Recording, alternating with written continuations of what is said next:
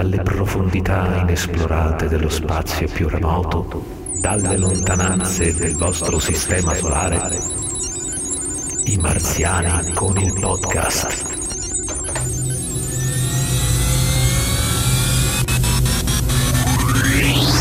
Ciao a tutti, sono Flavio Dionisi, Herman 1800 e con grande piacere vi do il benvenuto al settimo, niente di meno, siamo arrivati al settimo appuntamento con il nostro podcast di approfondimento a tema come sapete trasmettiamo dalle stanze di marzianiconilpad.it, il sito alieno su videogiochi e vite extra. Come chi insomma ci segue saprà, eh, abbiamo aspettato veramente un sacco di tempo prima di pubblicare questo settimo episodio dei nostri podcast più corposi, quelli con, appunto con un approfondimento a tema in cui ci confrontiamo tutti a giro su un tema di interesse generale. Un po' è stata colpa della pausa estiva che ci ha interrotto il flusso, in... eravamo entrati in una trance agonistica per riuscivamo a pubblicarne veramente uno ogni 20 giorni e eh, un po' anche per colpa di nuovi progetti che abbiamo cominciato a pubblicare, che saprete insomma abbiamo cominciato a pubblicare il podcast mensile sulle uscite del mese, abbiamo tardato più del dovuto a far prendere forma a, a questo nuovo episodio. Alla fine eccoci qui.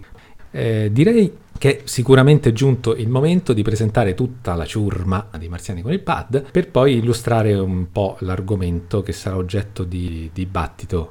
Quindi cominciamo come sempre, ci mancherebbe altro, con la presenza femminile, fiore all'occhiello di questo podcast. che è Manuela Ocello, Emanuela Ocello, ah, ah, ecco, eh, okay. in arte Tales of Manu. Emanuela merita i complimenti di tutti per una collaborazione bellissima che ha cominciato di recente con il sito italiano delle avventure grafiche che oserei definire il sito per eccellenza delle avventure grafiche che è Adventures Planet. Quindi Ce ne vuoi parlare un attimo, Emanuela? Allora, sì, eh, innanzitutto ciao a tutti e ti ringrazio Flavio per questa introduzione solenne.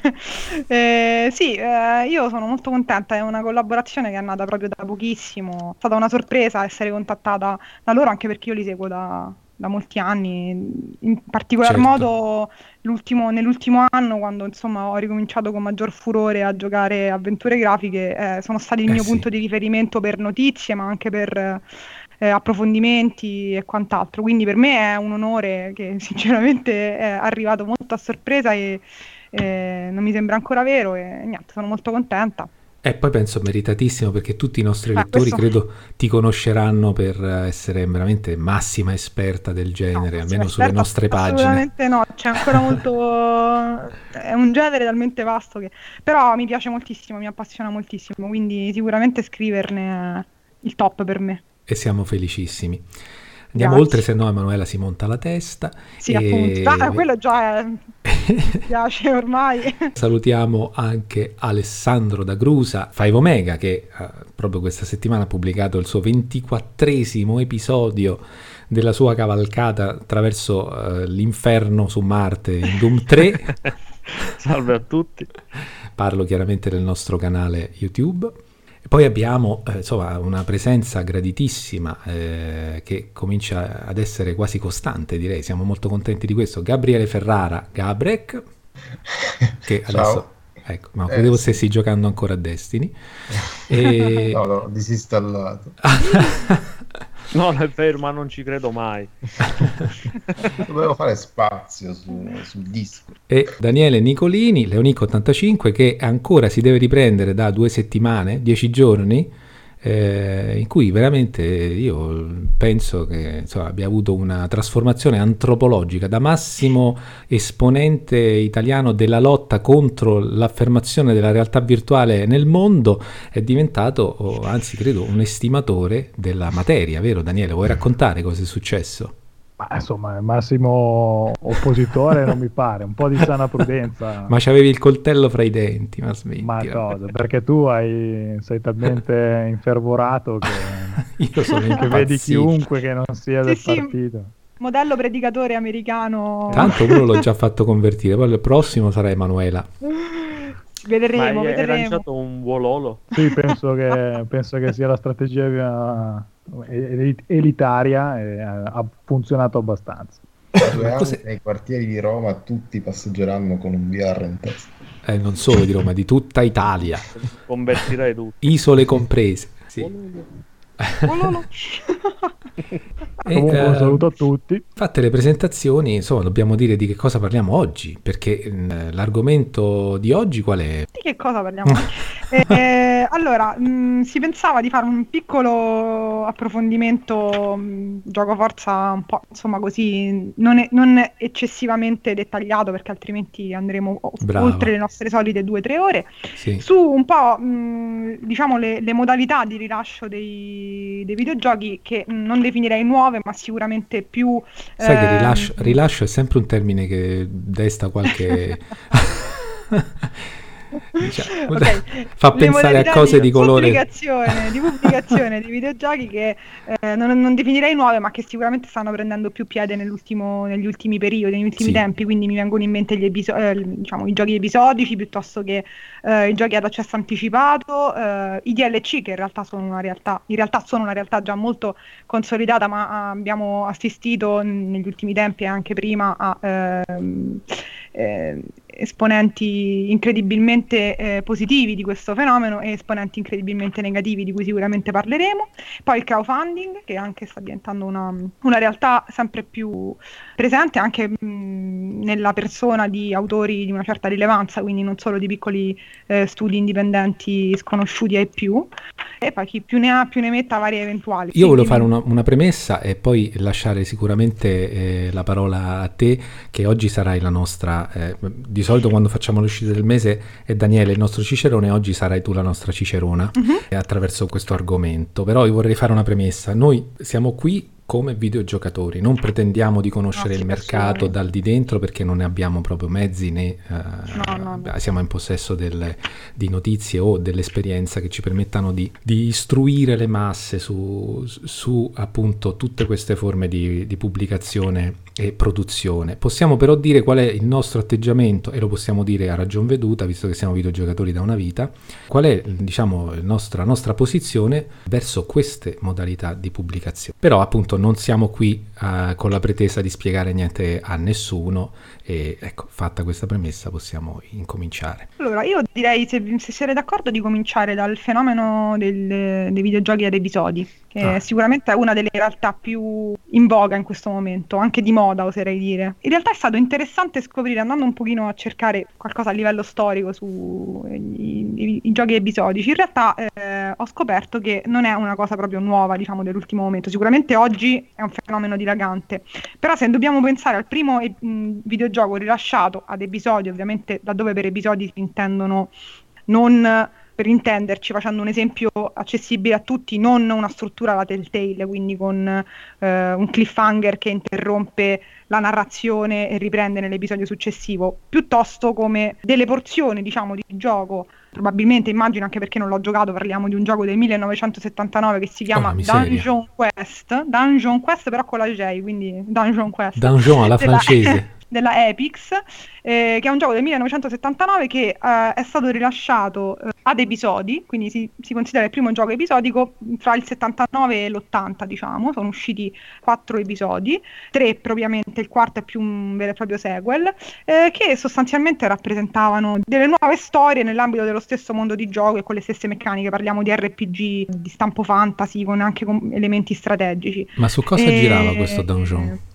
Eh, Su tantissime piattaforme, fra cui l'Atari 8-bit, eh, l'App- l'Apple 2, il Commodore 64, Ah. Amiga e quant'altro. Poi, per esempio, facendo altri esempi, eh, mi viene in mente Wing Commander Secret Ops del 98, che anche qui più che episodi si parla di nuovi livelli, nuove mappe, nuove missioni, nuovi nemici, che però eh, per la modalità con cui sono stati rilasciati possono lasciar pensare a degli episodi. Eh, oppure Shining Force 3, per esempio, che eh, fu per il Sega Saturn, che fra il set- il 97 e il 98 è stato rilasciato in tre episodi, di cui solo uno però è arrivato in America, eh, che avevano, venivano chiamati scenari e eh, non- si trattava di storie separate ma sovrapposte, quindi comunque che eh, si andavano probabilmente anche ad intrecciare e il vero finale in realtà era accessibile solo giocando il terzo scenario, quindi vabbè, eh, noi occidentali non siamo stati abbastanza fortunati.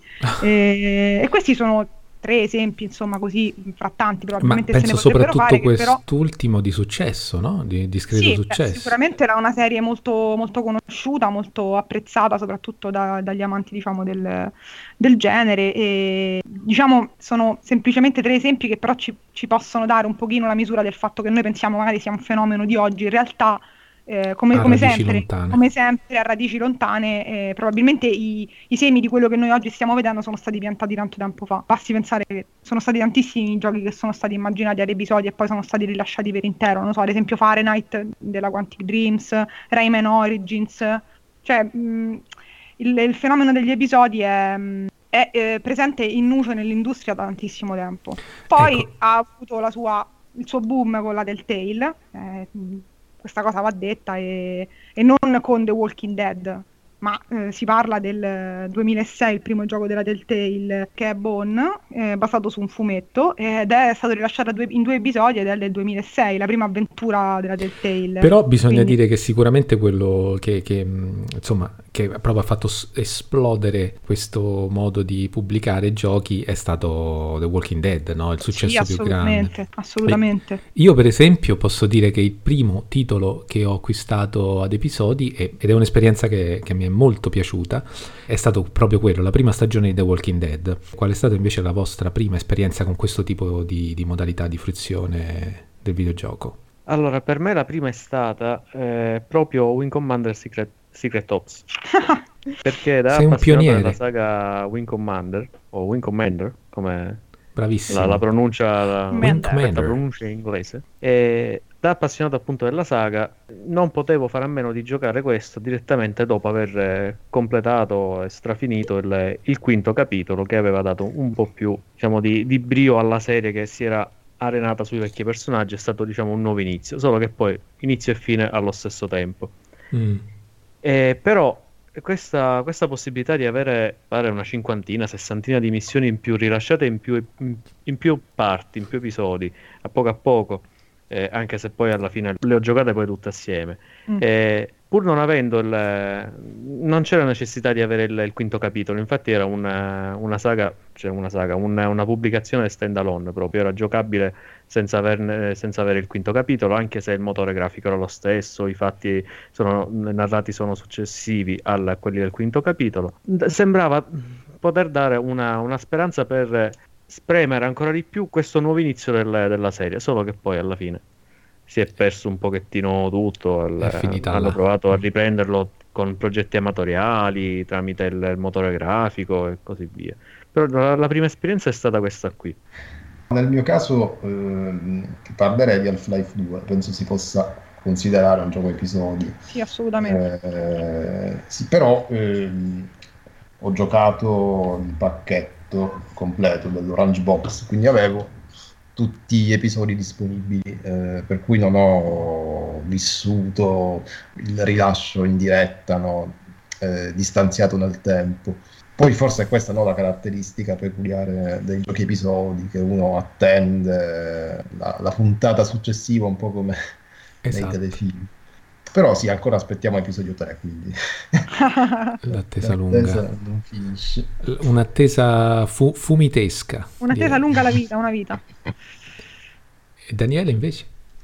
Ma eh, anche io, di- per quanto riguarda i giochi ad episodi, ho esordito con eh, The Walking Dead di Telltale. Eh, anche io però l'ho comprato eh, tutto insieme quando il gioco era già uscito da, da qualche mese nella sua versione completa, perché non sono, sono un po' impaziente, quindi non, non Ecco. godrei molto delle- dei singoli episodi. Io invece ho iniziato con, eh, tra l'altro recentemente, con eh, Back to the Future The Game della Telltale, sempre, quindi il gioco di Ritorno al futuro, eh, che ho giocato l'anno scorso, perciò in realtà è, è un- un'iniziazione molto recente. E una cosa che mi è piaciuta moltissimo e vorrei girarvi la domanda, ehm, sono rimasta estremamente colpita e mh, da lì ho capito che questa forma di, mh, non tanto di pubblicazione di un gioco quanto proprio di eh, concezione di- del gioco mi calza a pennello perché apprezzo moltissimo eh, le, la gestione proprio della tensione narrativa che questa formula consente, perché comunque se è ben strutturata ovviamente e se è ben scritta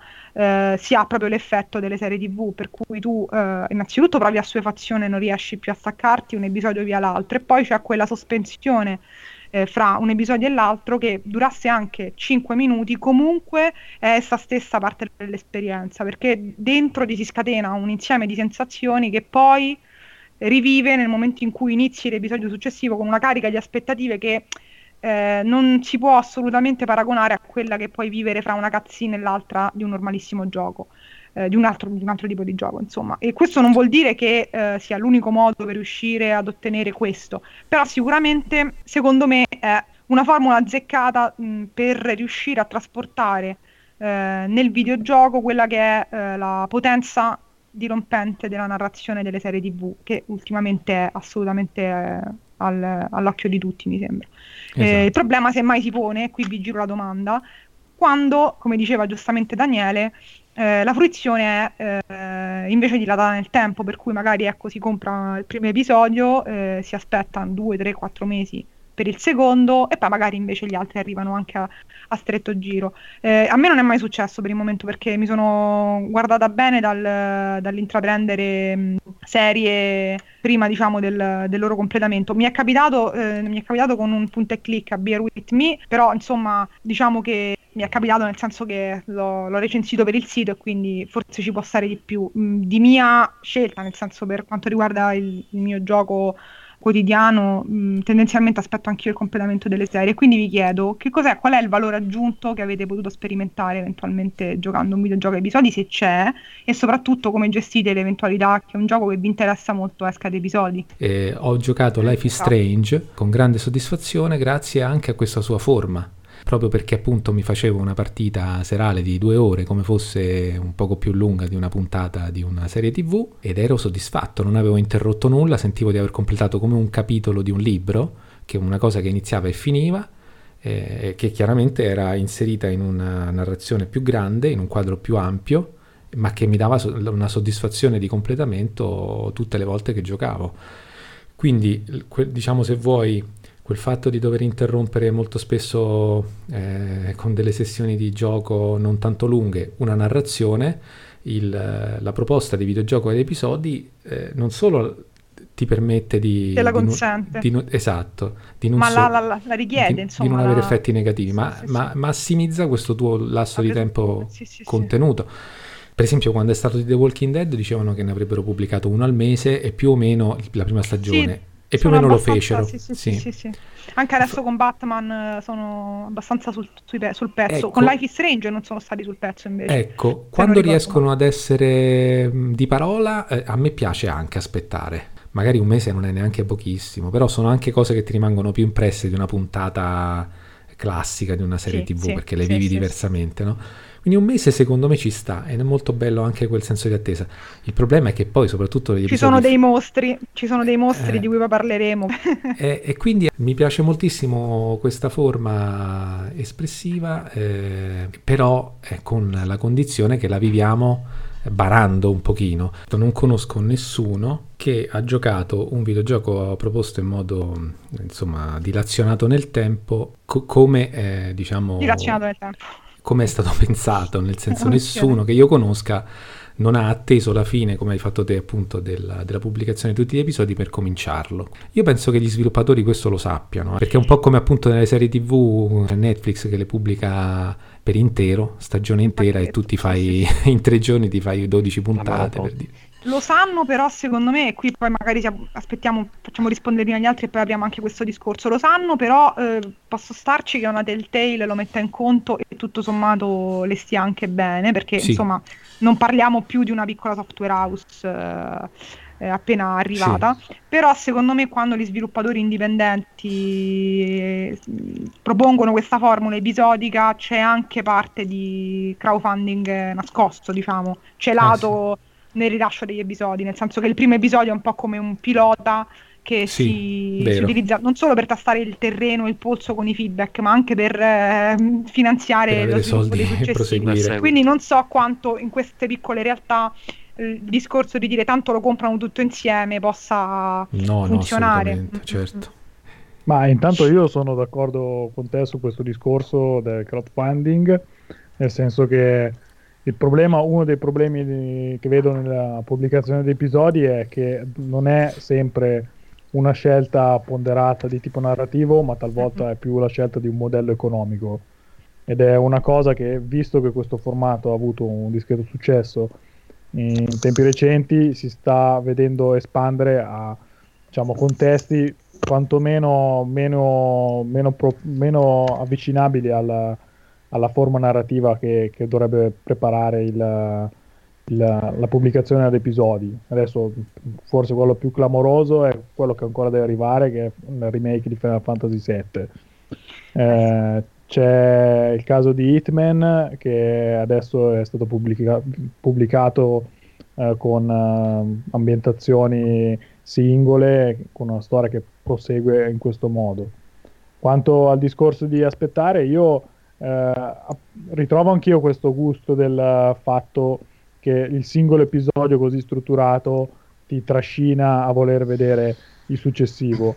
Eh, però francamente io ho sempre aspettato la pubblicazione completa perché trovo che aspettare Telltale è diciamo soltanto tra virgolette un mese, in altri casi di più, in ogni caso non c'è mai la garanzia che rispettino la tabella di marcia e comunque anche in un solo mese io quantomeno sarò smemorato io, però mi ricordo tra- tranquillamente personaggi e trama principale, ma magari dei dettagli, delle piccoli richiami di, di secondo piano che vengono eh, fatti ritrovare nel corso della storia, magari uno se li perde. Certo. E quel, poi quell'aggancio che mi trovo eh, sul, sul finire della prima puntata e che mi spinge a vedere l'altra mi dura un certo periodo di tempo, poi insomma va scemando ora della fine del, del mese quando devo aspettare quello successivo.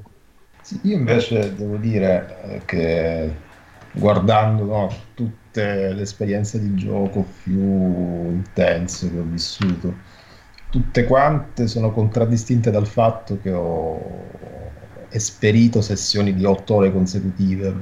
e sono del parere che in un gioco narrativo in particolare eh, avere una continuità con la storia seguita eh, ti predispone meglio a viverla no? e, e a seguirla. Eh, appunto, Life is Strange, eh, io l'ho apprezzato in particolar modo.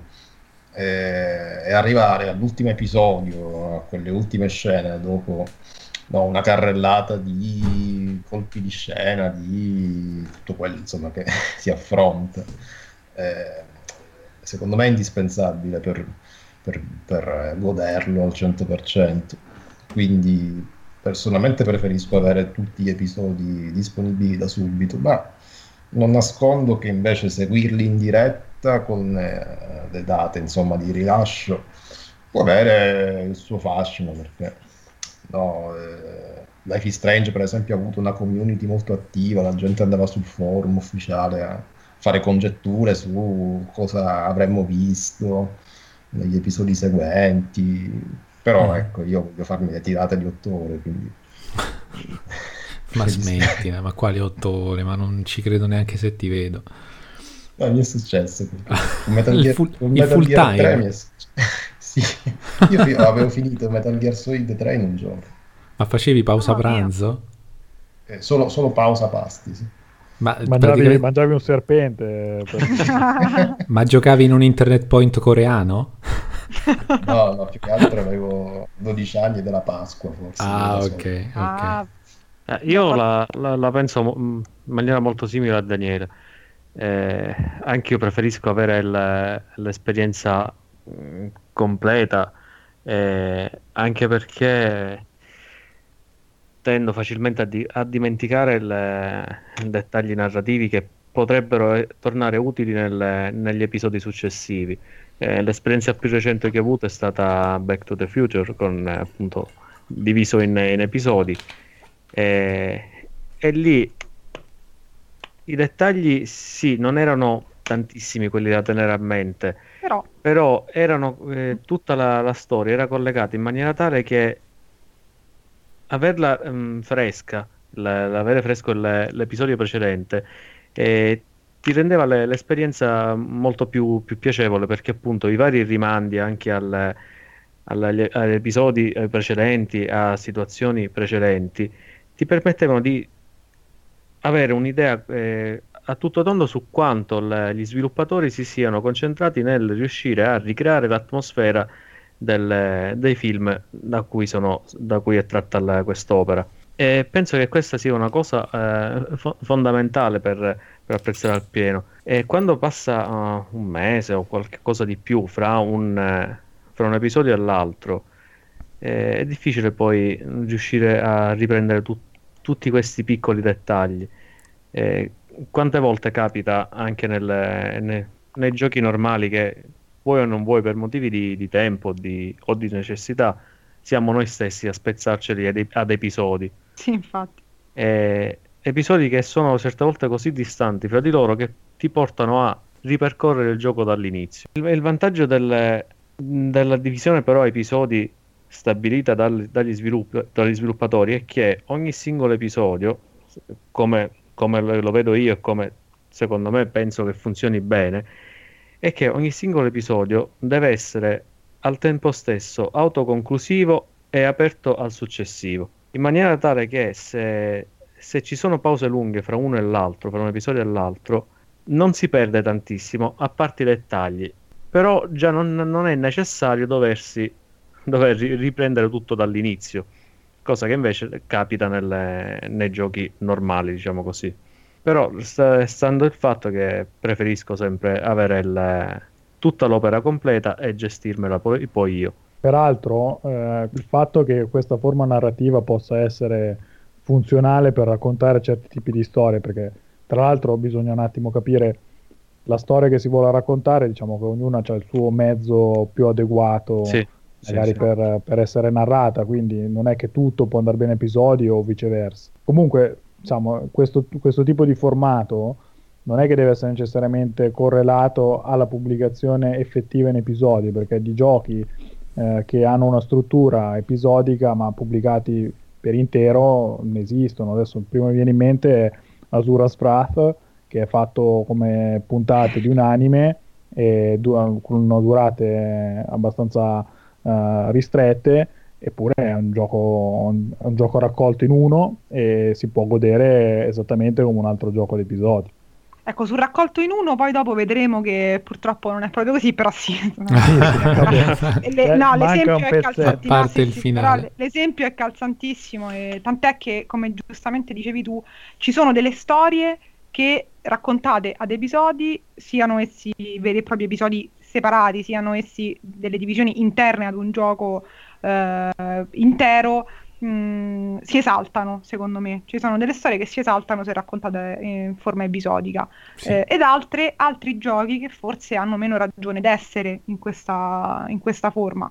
E, mh, mm, più che altro mh, mm, quello che questa pratica consente è sia la creazione di opere esaltanti come può essere veramente la prima stagione di The Walking Dead piuttosto che Life is Strange che io ho apprezzato moltissimo ma andando anche un pochino nel sottobosco mi vengono in mente The Last Door che è un punto e clicca mh, peraltro uscito in due stagioni entrambe episodiche eh, fantastico, eccezionale e che fa un uso sopraffino della tecnica proprio del cliffhanger piuttosto che della, di questa tensione che cresce e monta attraverso gli episodi fino al, um, diciamo all'apice finale. Ecco. Ci sono eh, diversi diciamo, titoli eh, che eh, si, prestano, si sono prestati benissimo a questa forma, però poi ci sono anche delle realtà, eh, a mio parere, agghiaccianti come per esempio quella eh, del, del, celeberrimo Kentucky Route Zero, che è un'avventura grafica eh, in cinque atti, che eh, dal 2013 ad oggi ha visto il rilascio di quattro dei cinque atti, tra l'altro i primi due entrambi nel 2013, il terzo nel 2014, il quarto nel 2016,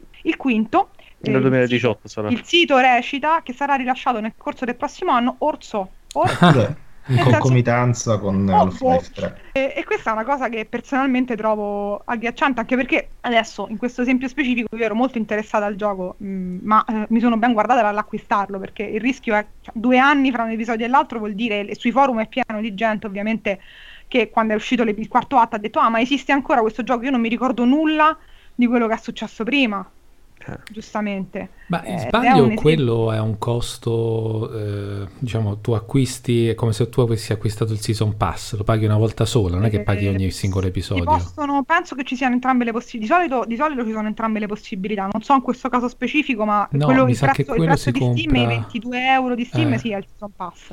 Può essere questo un Quindi tu problema? già, investi, tu già investi su un qualcosa che non sai a questo punto se e quando arriverà. Perché tu non- puoi scrivere verrà rilasciato nel corso dell'anno prossimo or so. Cioè. Che Eh, vuol dire? Che È quasi un accesso anticipato quello, Sì, dici. sì, sì, sì. È una- è una anticipato. È una scommessa che in questo caso, secondo me, non lo so, dovrebbero un attimino farsi due conti gli sviluppatori perché è impossibile che un gioco di episodi venga rilasciato nell'arco di 4-5 anni. Volevo dire, a proposito di quello che dicevate, che alcune opere si prestano di più ad essere rappresentate nella forma di episodi, eh, si può spiegare forse il, successo grande di The Walking Dead proprio con il fatto che è una trasposizione di un fumetto che per sua natura è ad episodi. Esatto. Sì, e, e tra l'altro, mh, secondo me, eh, The Walking Dead è un'opera che andrebbe veramente approfondita e presa ad esempio per la scrittura, perché ha una scrittura veramente eccezionale. Però siamo, non so se avete giocato la seconda stagione, adesso a breve ci sarà il lancio del primo episodio della terza. Ecco, e qui mi trovo nell'imbarazzo di essere molto, molto, molto, molto eh, tentata di prenderlo, ma anche conscia del fatto che poi dovrò attendere, quindi non so. Eh, secondo me siamo, mh, purtroppo abbiamo- è stata imboccata una strada, un po' una parabola discendente, quindi mh, qui sta subentrando adesso il, un po' il, il fattore opposto rispetto a quello che diceva prima Flavio, cioè il- la bellezza di questo tipo di giochi è che ti danno eh, tanto con poco, eh, in poco anzi, e che quindi sono delle esperienze molto compatte, molto, in un certo senso molto dinamiche, eh, che non disperdono, non disperdono energia, non disperdono tempo, non, non la tirano per le lunghe, non allungano il brodo solitamente, no? Questo è il bello di questa esperienza, è tutto, è tutta narrazione, è tutto concentrato. Il fatto che mm, feno- mm, questo aspetto venga poi preso e dilatato in 3, 4, 5 stagioni, che vuoi, vuoi o non vuoi, alla fine per forza vivranno una parabola discendente, io sinceramente non lo trovo, non la trovo una scelta oculata, ecco, mettiamola così. Secondo me è un po' eh, in contrasto. Se vi chiedessi una serie di videogiochi famosa che vi piacerebbe vedere proposta ad episodi, quale vi viene in mente? Che secondo voi si presta particolarmente? Questa è una bella domanda. Una serie proprio, quindi non un gioco. Ma anche un gioco, dai. Dici un, un gioco esistente oppure un gioco ispirato magari a, anche a un... No, esistente penso. Sì, io avrei preferito vedere The Last Guardian a episodi piuttosto che aspettare dieci anni. Sarebbe stato ancora peggio. Sarebbe stato Dove... ancora. Altro Vabbè, che Kentucky Road PS2, uno su PS3 e uno su PS4. Eh, ma a parte lo scherzo, per esempio, secondo me poteva adattarsi bene Shadow of the Colossus, Ah, sì. per ogni colosso. Vero, vero, vero, sì.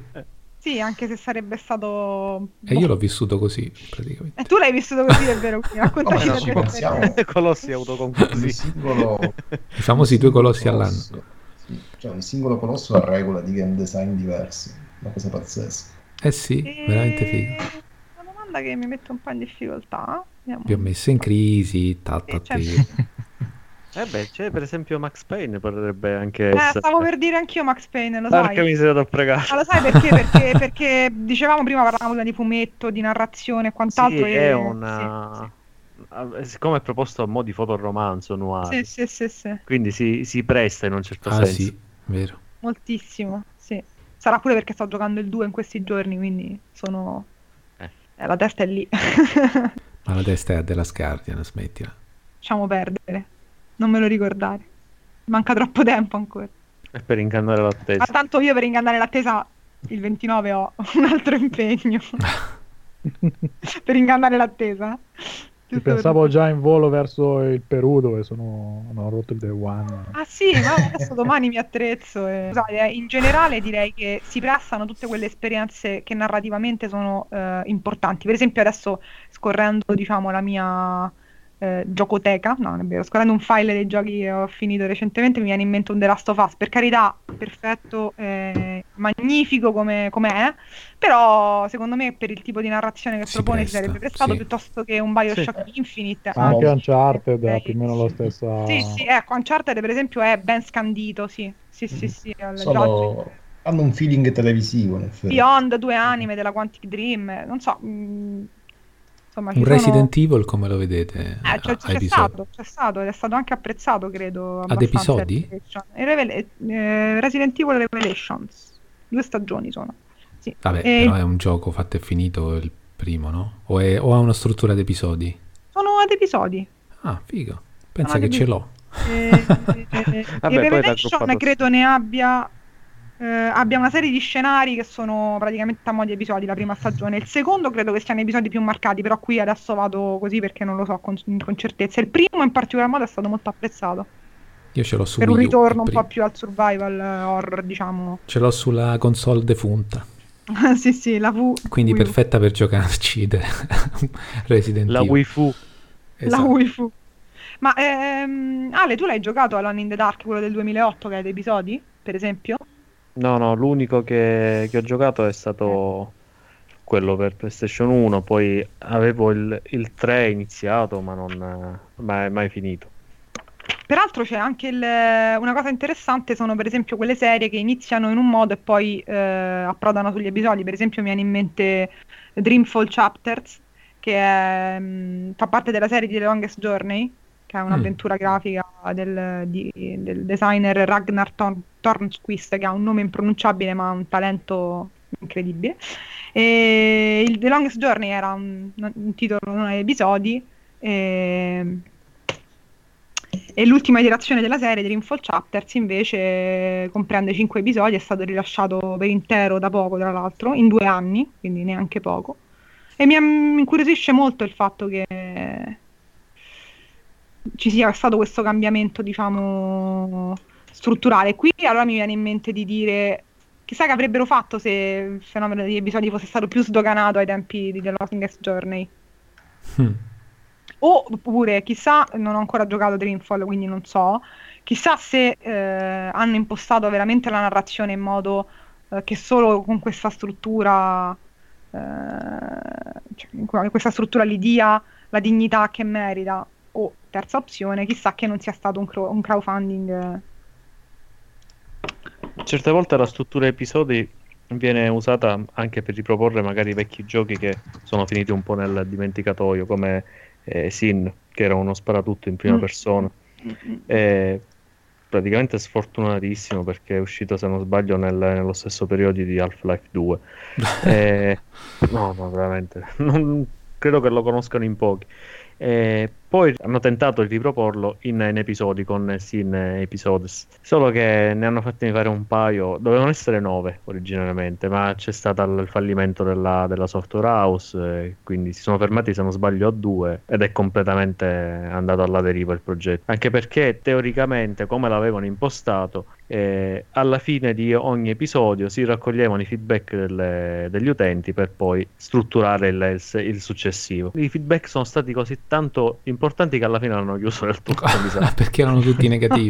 No, vabbè, è proprio è fallita la software house, non è, è stata acquisita da un'altra, ma non, è- non Esatto, a so. proposito di questo argomento dei feedback, no, non so se avete visto il video dietro le quinte di Life is Strange, in cui vengono No. proprio intervistati gli sviluppatori e in particolare i due game creator. Questa è una cosa abbastanza singolare perché Life is Strange ha due game director, anziché due, di solito ce n'è uno soltanto. Eh, e una- Eh. uno c'ha i capelli azzurri e l'altro...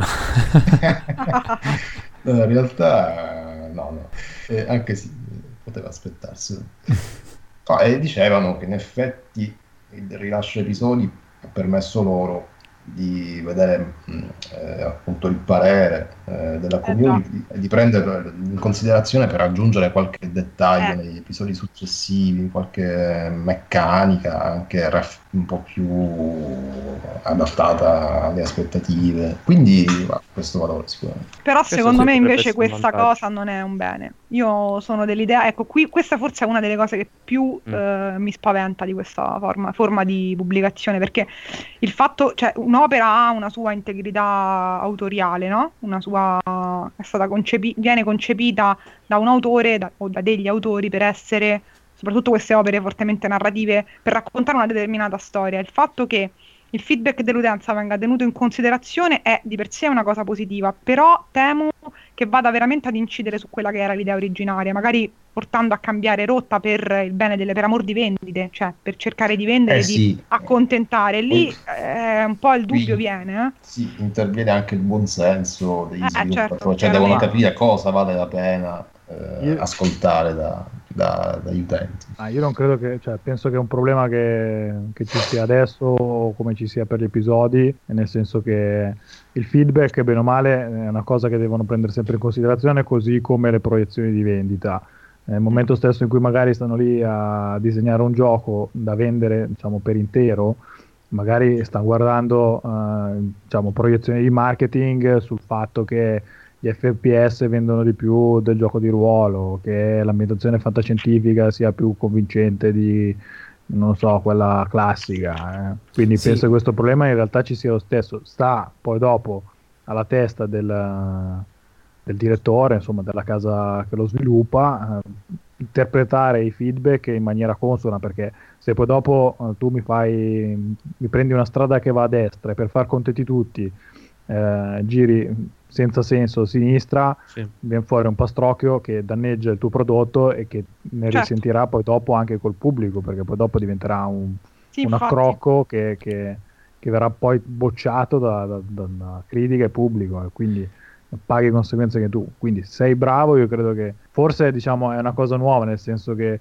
avere un feedback così diretto è, è un'esperienza più recente che possono, che possono provare solo adesso e forse bisogna un attimo prenderci le misure, però diciamo, di per sé non, non- non- la vedo necessariamente come una deriva pericolosa. A meno che già dal, dal principio non sono pensate varie strade alternative e quindi in base al non tanto anche al solo chiedere al- ai propri utenti cosa vorrebbero, ma un- un'indagine sul magari su quale può essere il, il finale più, più visto di un, di un episodio come, come primo, come primo finale. E orientarsi poi in base a quello per seguire una strada, però già devono essere strade pensate Previste. prima, altrimenti sì, previste, quindi sviluppi alternativi della, della storia, eh, indirizzando però, non creando poi finali alternativi tutti fruibili, ma indirizzando di, di pari passo verso un, una linea narrativa che però già era stata pensata che altrimenti si, si- potrebbero creare insomma situazioni di, di- di contrasto con, con fatti narrati prima e che magari appunto non, non stanno né in cielo né in terra.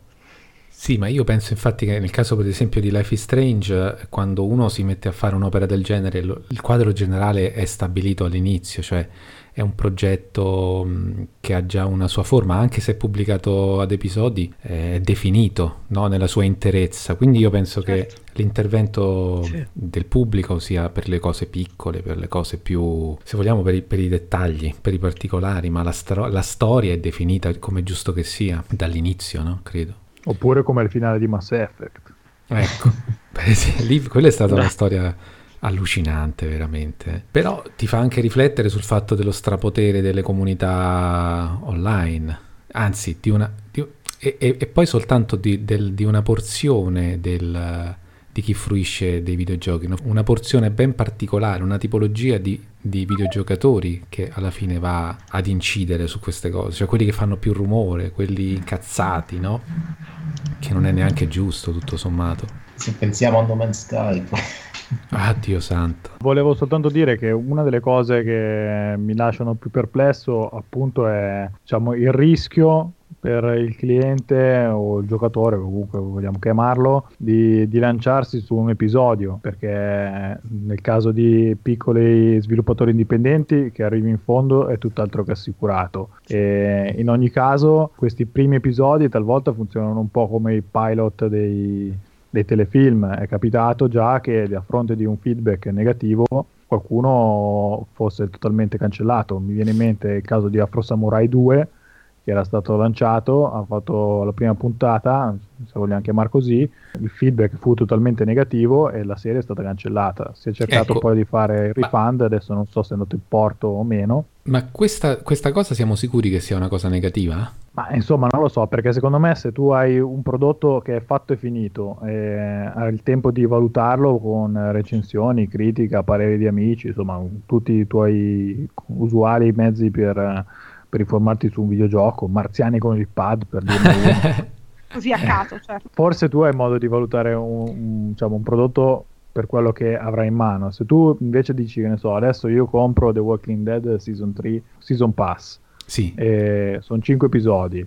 Il primo, perché magari addirittura io aspetto che esce il primo e vedo che prende 9 dappertutto perché è nuovo migliore addirittura la prima. Mi convinco e compro, compro il Season Pass. Poi iniziano con dei plot twist totalmente fuori di testa. Gente che muore di raffreddore e altre follie imp- improponibili. E le ultime puntate. Guarda che raffreddore miete vittime. No, no, lo so, adesso c'è anche un film eh, di fantascienza che è risolto così.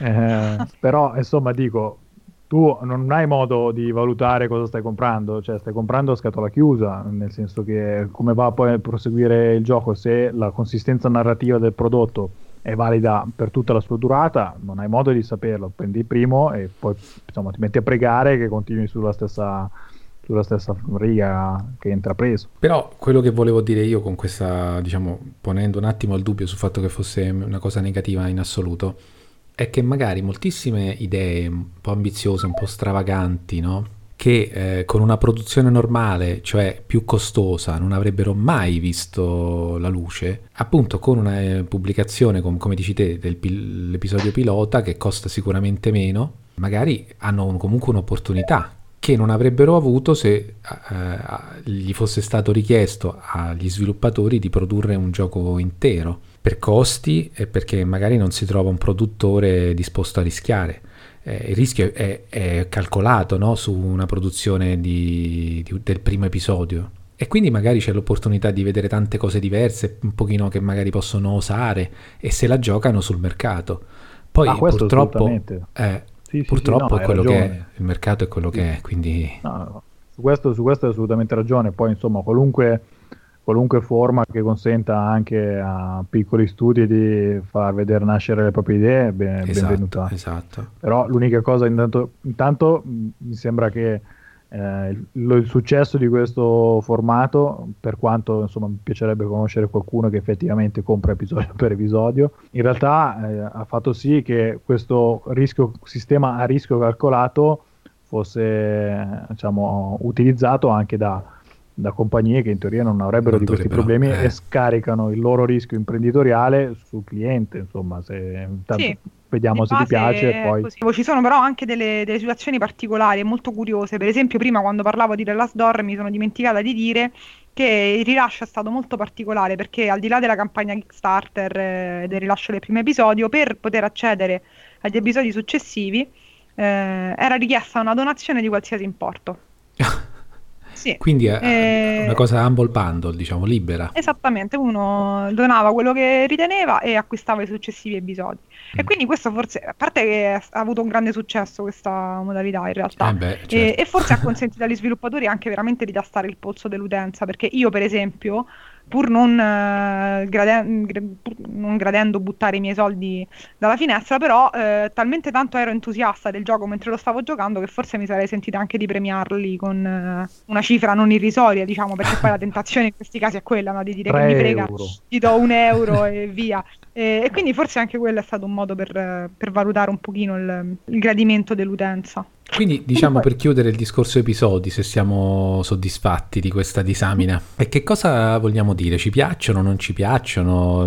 Li acquistiamo volentieri, li riacquisteremo? Pensiamo che sia una, diciamo, una deriva pericolosa? Io penso che continuerò a- ad acquistare i giochi episodi quando saranno tutti sul, su- sul mercato, quindi quando avrò il- l'opera completa, perché Ah. preferisco vederlo come una suddivisione in capitoli di un, di un gioco intero. Esatto, sì, più, più o meno tutti così io a, a, a des- a destreggiarmi su come e quando eh, interrompere, se voglio fare tutto un episodio o- oppure farne due di seguito Sì. o fare la, la sessione di, di otto ore come, come Come- diceva, Il full time di Gabrek.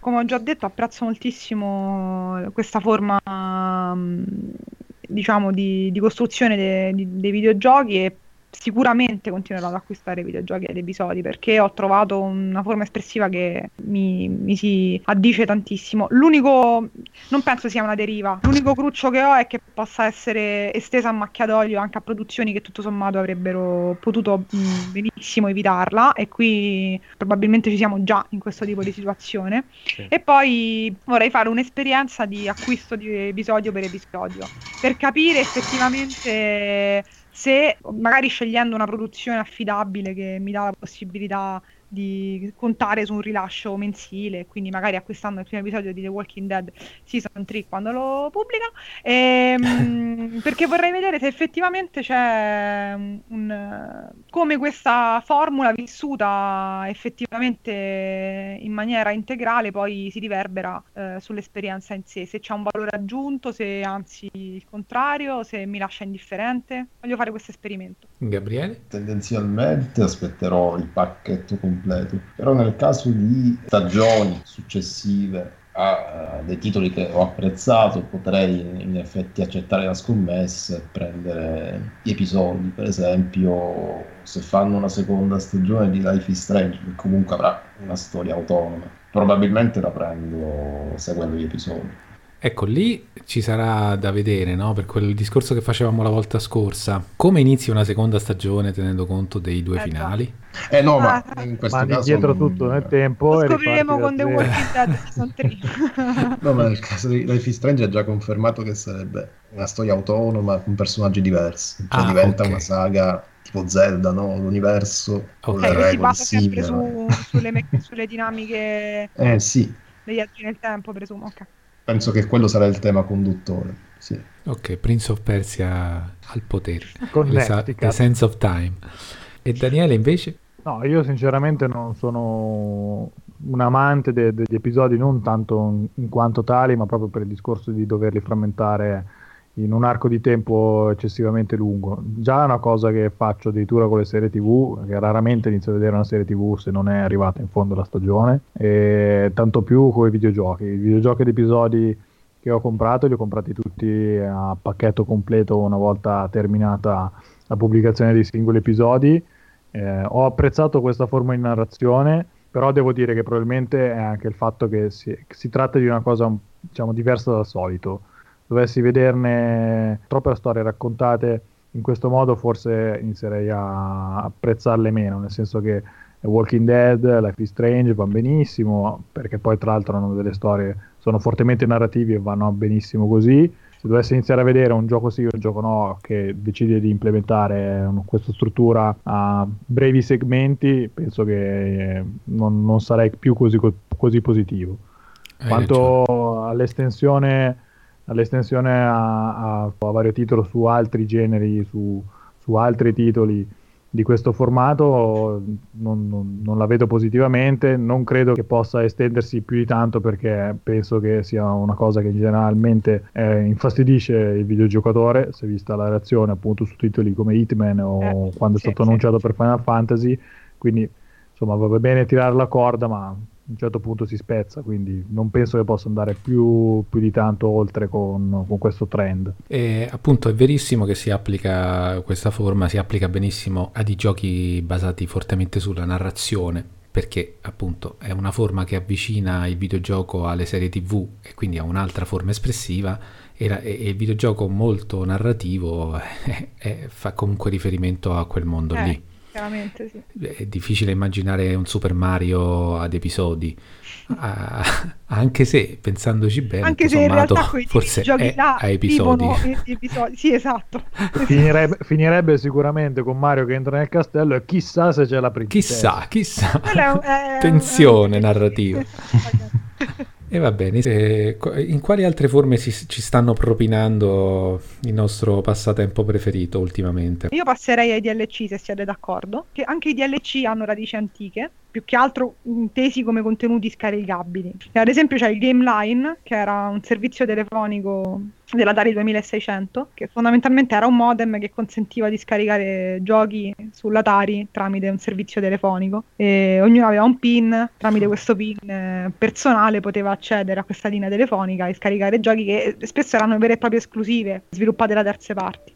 Poi c'era il Sika Channel, per esempio, io non avevo mai sentito parlare, dico la verità, che era un altro servizio per scaricare contenuti per il Sega Mega Drive, che è andato avanti fino al 98 e era composto da un adattatore sostanzialmente che si inseriva nello slot delle cartucce del Sega Mega Drive, aveva un cavo TV, permetteva proprio di scaricare sulla console e installare sulla console giochi e contenuti vari. Perché Sega e... è sempre stata avanti, avanti, assolutamente, tant'è che il Dreamcast è stata la prima console a supportare l'online, no? in maniera... Sì eh, standard e dunque eh, è stata una delle prime console sicuramente, se non la prima, ad inserire i contenuti scaricabili in maniera più eh, massiccia, seguita poi da Xbox, mh, mm, perché in questo Microsoft eh, è sempre stata molto attiva, anche se in realtà già prima c'era tutto un sottobosco di mod eh, e mappe create dagli utenti su PC, cioè il mondo PC ha conosciuto contenuti scaricabili sempre gratuitamente, magari non dagli albori, ma fin da, dai tempi antichi. La cosa curiosa è che all'inizio i contenuti scaricabili, per esempio che offriva il market della, dell'Xbox, erano gratuiti, eccezione fatta per quelli proprietari Microsoft, quindi dei giochi Microsoft. E poi insomma il resto è storia, nel senso che da lì eh, il fenomeno dei contenuti a pagamento o comunque dei contenuti scaricabili si è esteso, espanso in maniera assolutamente esponenziale, esponenziale esattamente, arrivando anche a... Eh, non più a riguardare magari ecco, delle, delle, mappe aggiuntive piuttosto che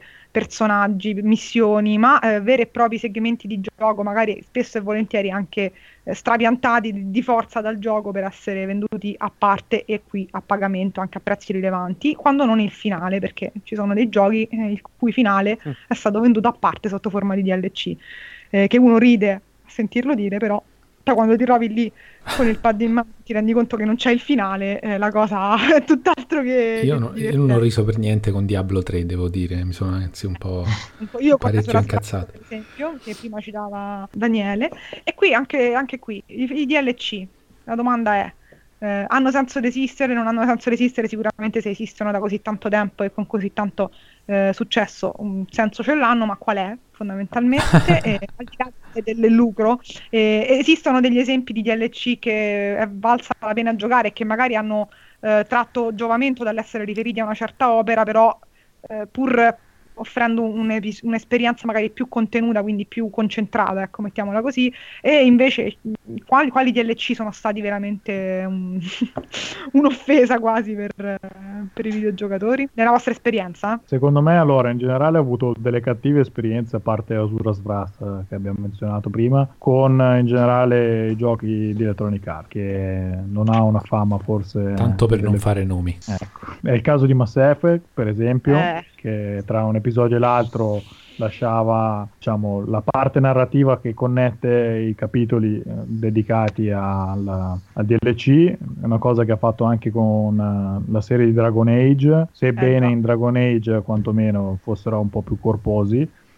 E quindi insomma diciamo banalmente sono questi i DLC che mal tollero, sono quelli che ti costringono bene o male a comprare qualcosa oltre il prodotto base se sono qualcosa più quelli che invece sono diventati ormai paladini del web sotto questo aspetto, che sono i CD project, ovvero delle espansioni corpose, che sono delle aggiunte che insomma se uno non vuole prenderle non, non perde niente, se invece decide di spendere una cifra comunque onesta in proporzione al contenuto, possibilità di continuare a godere di quel mondo che ha apprezzato. E quindi quel tipo di DLC, noi tra l'altro nello specifico sul discorso del, del, DLC abbiamo avuto anche la possibilità nel nostro podcast precedente, quando abbiamo intervistato Francisco, di sentire un po' anche il suo punto di vista. Francisco esatto. Telles de Meneses, esatto. sì, l'autore di Anepic di, e di Ghost, e Ghost 1.0. 1.0. Si capisce che talvolta insomma, non è che è sempre uno sforzo per tentare di aggredire il nostro portafoglio spesso e volentieri c'è del genuino lavoro dietro, quindi se uno ha apprezzato il gioco può semplicemente dire questo gioco l'ho apprezzato, mi piacerebbe avere più contenuti per poter continuare a goderne. In quel senso i DLC sono benvenuti, i Ah, DLC sì. sono deleteri quando invece tu hai goduto del tuo gioco, ma come insomma ti, da- ti regalano il puzzle senza un pezzo dopo che ne hai composti 999, eh, insomma lì un po'. Tra l'altro, già che citavi Dragon Age, è famosissimo un DLC del primo Dragon Age, Dragon Age Origins, che eh, non ricordo il nome del DLC, però praticamente si innescava in una maniera particolarissima perché eh, semplicemente chiacchierando con degli NPC che avevano sopra il, il simbolo, diciamo, della, della quest, dopo una lunghissima conversazione in cui veniva presentata questa mirabolante missione in queste Sì. terre, eh, Sì, a quel punto tu andavi per accettare la quest e ti diceva sì ma la devi comprare, una cosa Eh, veramente questo, questo è un altro, problema, Sì. un altro problema che mi rende abbastanza fastidiosi i DLC, non solo quando sono diciamo accessori e quindi magari uno può anche fare a meno di comprarli, però anche quando vengono proposti in modo invasivo.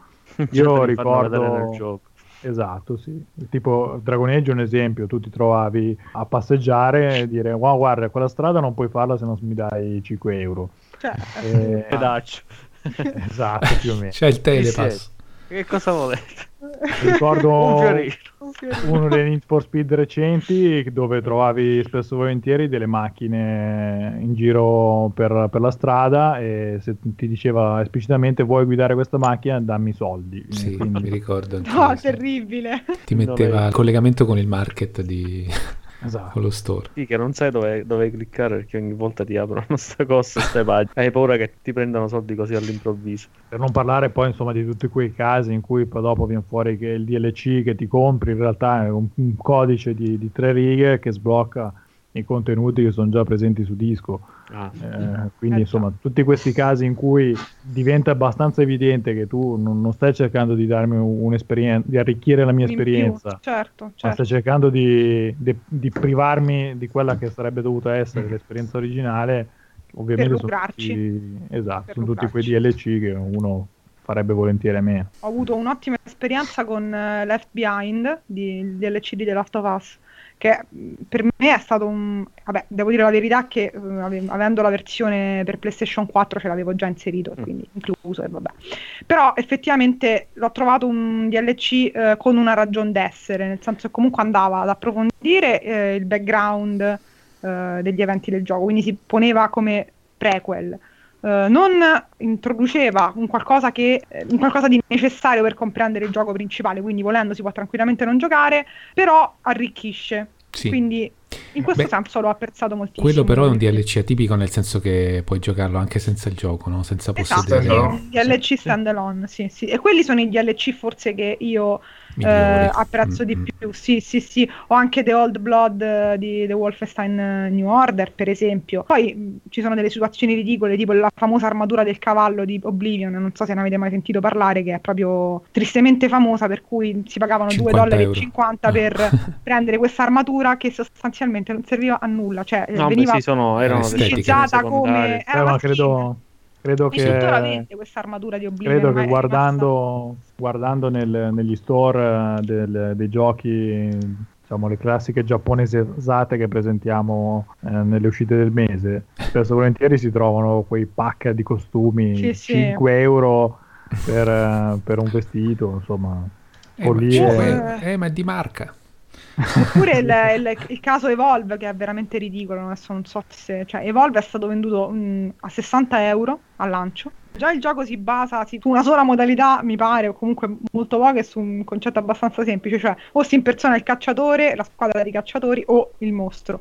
Eh, mi pare che la versione base eh, includesse eh, tre dei quattro mostri presenti, quindi già, eh, e che sono stati rilasciati 60 euro di eh, DLC, Mm. più un season pass da 25 euro che includeva altre cose.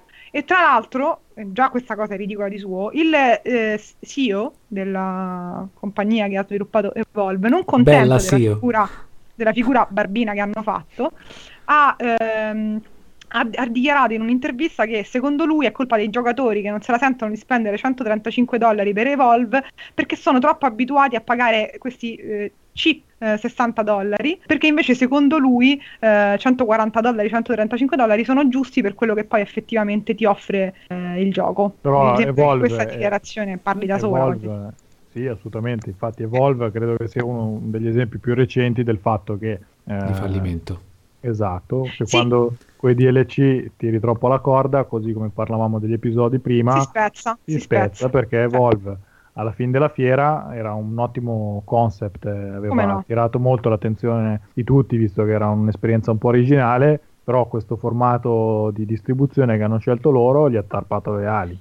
Cioè, Sì. è, è- è arrivato a dire, questo perché mi ha colpito proprio questa dichiarazione, eh, anche stizzito, che eh, lui ricordava al giornalista in quel momento che comunque il gioco di base includeva tre mostri, dei quattro presenti, e che quel gioco di base da solo sarebbe, avrebbe dovuto essere venduto a 90 euro, mentre loro lo vendevano a 60. Io di fronte a questo capisco proprio che, nel senso, non, non ci siamo veramente. Eh, voglio dire, Fuori dal mondo. questo è, questo è spudorato, poi ce ne sono alcuni più sottili, ma comunque siamo sempre là. Invece a me piace prendere come esempio proprio Mass Effect perché combina eh, DLC discutibili. Il buono come- e il male, sì. Eh, sì, io trovo inconcepibile che eh, dalle ceneri e il Leviatano siano DLC perché contengono pezzi di storia molto importanti. Tu non puoi proporre un contenuto opzionale a pagamento così fondamentale ai fini della storia. D'altro canto, però, ho apprezzato molto Citadel, Mass Effect 3, Sì. perché aggiungeva una nuova area, delle attività laterali, cose per lo più simpatiche che non toglievano nulla alla storia principale. Quindi quello mi va bene, ma dalle ceneri e il Leviatano dovevano assolutamente far parte del, Certo. del pacchetto base perché non puoi metterlo a pagamento. Ma esempi positivi di DLC proprio celeberrimi sono quelli di The Witcher, de- di The Witcher 3, no? Se non Sì. sbaglio, di cui parlano tutti. sono candidati forse. Eh No, sì, ma- Anche Eh, quelli sì. di Dark Souls, Sono- per esempio, in generale sono apprezzati. Bassi. eh. Quelli di Dishonored, per esempio, E- Sì. mi e- pare siano stati molto apprezzati. Di Io- Bloodborne. Io sinceramente ho avuto una sola esperienza con i DLC ed è positiva e sorprendentemente negativa eh, dall'altra parte. Allora, positiva perché sono dei DLC eccezionali e perché sono quelli di Borderlands 2, che Mhm. sono stati a detta di tutti proprio in un caso addirittura il picco, del, compreso anche, comprendendo anche l'esperienza di gioco del titolo, diciamo, originale, sono proprio il picco assoluto, uno di questi DLC, perché aggiungono proprio delle sezioni a tema che ne so, c'era il- una a tema Signore degli Anelli.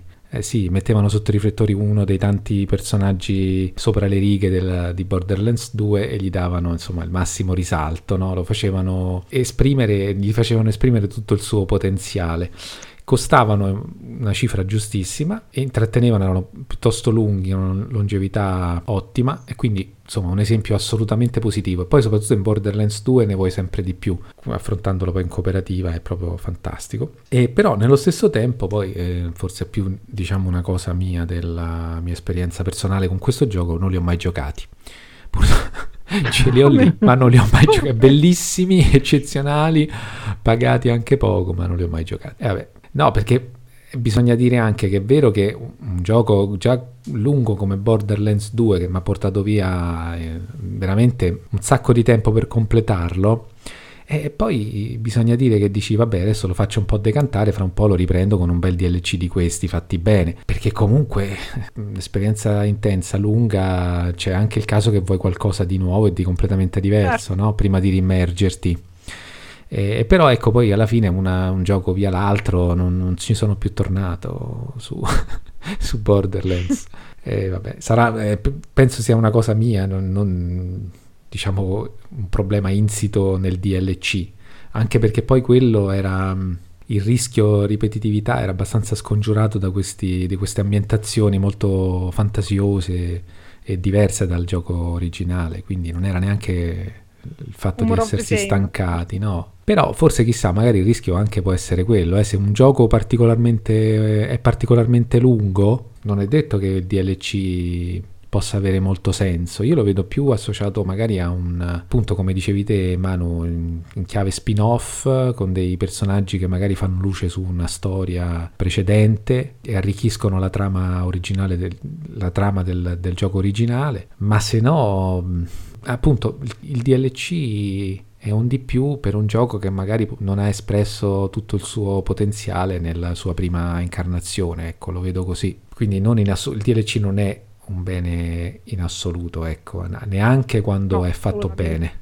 A me, col, per esempio, incurios- incuriosiscono moltissimo i DLC che inseriscono delle modalità completamente magari diverse rispetto al gioco base. Mi viene in mente, per esempio, eh, non l'ho giocato, quindi forse qui chiedo più ad Ale. Undead Nightmare eh, di Red Dead Redemption credo fosse una modalità completamente a parte, no? Con gli zombie. Sì, una, una online. completamente a parte. No, no, anche in single player. Anche in single player, ok. Sì, sì. Ecco, questa, Però è tutta tipo... un'altra cosa, cioè una, una, cosa molto ironica in un certo senso. Un po' come quello che diceva Flavio per, per Borderlands. Ecco, questo sì, tipo di DLC effettivamente sono curiosi perché prendono dal gioco però un po' viaggiano con la fantasia, forse si permettono cose esatto. che non si potrebbero permettere nel gioco di base, perché ci sta, cioè non è che mi puoi prendere in giro più di tanto, un pochino osano, mettiamola così, si, si divertono, giocano. In questo senso, sì, sì, questo tipo di contenuti sì, mi, mi, mi, piacciono, mentre in generale io non sono una grande, devo dire la verità, una grande amante dei DLC, è capitato uh, una sola volta che io abbia acquistato un DLC che è quello di Asura Svrat, perché ero rimasta appesa per, per il necessità. collo con questo finale. Tra l'altro un DLC meraviglioso. E lì allora mi viene da dire che chi ha, scel- chi ha fatto la scelta di staccare quel contenuto dal gioco in realtà ha fatto un disservizio ad Asuras Brat perché molte persone non l'hanno acquistato e si sono persi secondo me una porzione di gioco veramente bellissima. Per curiosità quanto costava questo finale? Allora, io l'ho pagato, eh, mi pare 5 euro, però non so quanto costava. Sì, io l'ho pagato su... 5 euro, non so però se era il prezzo... 7 euro. Eh, solitamente io non, non, acquisto DLC, aspetto al solito la, la, le mie attese proverbiali, aspetto sempre che esca la, la versione Goti, Special. Ti apposti ormai, lungo il sempre, ormai, ormai, c'è sempre una scusa per far uscire il gioco, più i DLC. Certo. Ah, Quindi ah. preferisco acquistare in unica soluzione. Certo, devo aspettare, però problemi di, di, di attese non, non ne ho esatto. voglia di, di, titoli da recuperare. Eh, però ci sono stati dei DLC che ho acquistato, approfittando sempre delle, delle, offerte perché a prezzo pieno non, cerco di non acquistare mai, eh, che sono quelli di, di Skyrim. E quindi l, diciamo l, lo stile dei DLC del, della Bethesda è quello che preferisco perché non mettono nulla in più nella, nella storia principale, quindi il gioco base è fruibile finibile e, e posabile. eh, però sono dei DLC che escono dopo un po' di tempo dal, dal gioco principale e che permettono di ritornare sullo stesso, magari eh, con, con, approcci diversi. Per esempio, in, eh, in, Skyrim, appunto, c'è il DLC che narra del primo sangue di drago, oppure ce n'è anche in, in, in Oblivion eh, funzionava alla stessa maniera, c'erano dei, dei DLC che erano dei veri e propri giochi in più, a parte il cavallo, quelli sono delle cose che Vabbè. si possono evitare, quindi non, neanche li considero, sono quasi alla, alla strema delle, delle microtransazioni, sono cose in, proprio da, da, non considerare. Però c'erano quelli che eh, aggiungevano un'esperienza di gioco molto più ampia, però non eh, consecutiva al, al, gioco stesso, una, un, parallela, potevi benissimo giocartela come non giocartela, non, non ti cambiava nulla. Quindi certo. questo è il genere di DLC che preferisco. Anche in, eh, in, in Morrowind c'era la stessa cosa, in Morrowind eh, c'era l'espansione, eh, due espansioni sono uscite in Morrowind, Tribunal e Blood Moon. Tribunal aggiungeva una cittadina a Citrodil, era una questa a parte, mentre Blood Moon introduceva per esempio la, la, la quest dei, dei lupi mannari, però erano in zone completamente a parte. Questo è un tipo di, di, espansione che effettivamente, se dovessi acquistarla singolarmente, lo, lo, farei. Però aspetto sempre il Goti. Anche perché sono delle espansioni che appunto magari sono pensate prima, però non mi sento io preso in giro, nel senso che me le propongono prima ancora che è uscito il gioco. Eh, tipo Ubisoft, eh, eh. che esce, esce, deve uscire il nuovo Assassin's Creed. Eh, DLC esclusivo, già, già, si sa qual è il DLC, prima ancora del, del gioco stesso. Io queste cose non, non, le riesco a concepire. Non solo, mi dirai anche il fenomeno dei Season Pass, cioè tu uh, compri il gioco e spendi magari 50 euro di Season Pass per contenuti che ancora non sai quali saranno, se e quando eh. usciranno. Eh, io eh, non, sono cose che non concepisco. Questa cosa che già il, il, DLC, va bene, è previsto nella testa del, dello sviluppatore, ma non dirmelo. Infatti. Perché mi sento preso per, per, il sedere. Quindi dammi magari l'illusione che è un qualcosa che dici, guarda, questo gioco è piaciuto, voglio, voglio, continuare a, a, supportare il gioco e permettere al, ai giocatori di continuare la loro esperienza. Certo. Però non, non dirmi prima, sai c'è questo gioco, ma stiamo creando anche questo, questo contenuto a parte. No, non me lo dire. un, un, esempio particolare di, di, contenuto esclusivo che ho apprezzato anche se un pochettino con l'amaro in bocca è il, il, il DLC eh, del primo Dark Souls che aggiungeva parti di storia che erano previste nel gioco originale ma scartate. Ah, questo è Infatti, interessante. Sì, sono, erano state diciamo erano un qualcosa in, che non riusciva a ricongiursi a, ri, a ricongiursi a ricongiungersi bene con, eh, con, con, la storia perché c'erano un pochettino di, di, cose contraddizioni narrative. Infatti il DLC ne ha parecchie di contraddizioni con la storia base però per come è proposto non dà fastidio perché comunque tu lo vedi come una cosa a parte, è un mm-hmm. approfondimento, però qual- del quale puoi fare anche a meno. Okay. È, e comunque non è una cosa che è palese che è stata tolta, non, non, non si sente tanto. Poteva esserci, però effettivamente giocando, giocando il Dark Souls base non, non ne senti la mancanza. Quindi vabbè, alla fine facciamo tirando le somme, siamo amici o nemici dei, dei, dei DLC? Dipende. Amici e guardati come si dice dalle mie parti.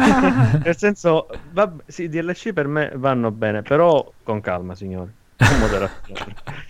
sì, eh, con criterio secondo me possono aggiungere qualcosa. Eh, tutto sta a, alle buone maniere del publisher. Eh, vediamo appunto CD Projekt, ci sono anche secondo me costruiti una bella immagine. Cavolo, sì. Mm. Quella è la via e poi ci sono cose brutte invece, ma ne abbiamo parlato a sufficienza, quindi in linea di principio non sono contro, però con, con, con la giusta misura. Che poi secondo me la politica di CD Projekt eh, li porta ad avere moltissima stima dai giocatori e quindi come dici te una buona pubblicità e, e secondo me un bel po' di di risentimento da parte dei colleghi sviluppatori sì, e, sì. e, produttori sì, perché ma... rompono un po' il giocattolo, le regole, no? E appunto poi tutti fanno il confronto con, con uh, i con santi di CD Projekt. Beh, basta pensare che le due, due espansioni di The Witcher 3 hanno, sono state candidate come gioco dell'anno, no, no gioco dell'anno, migliore RPG però, nella categoria eh. migliore RPG, insieme Caspita. ma comunque sono due due espansioni, insomma. Incredibile, Quindi, certo. Questo dà da pensare un eh. po' in generale. Io personalmente non mi pongo né a favore né contro, diciamo, un po' come Gabriele. Un po' come la Svizzera, Penso diciamo. che sì, sono neutrale in questo caso.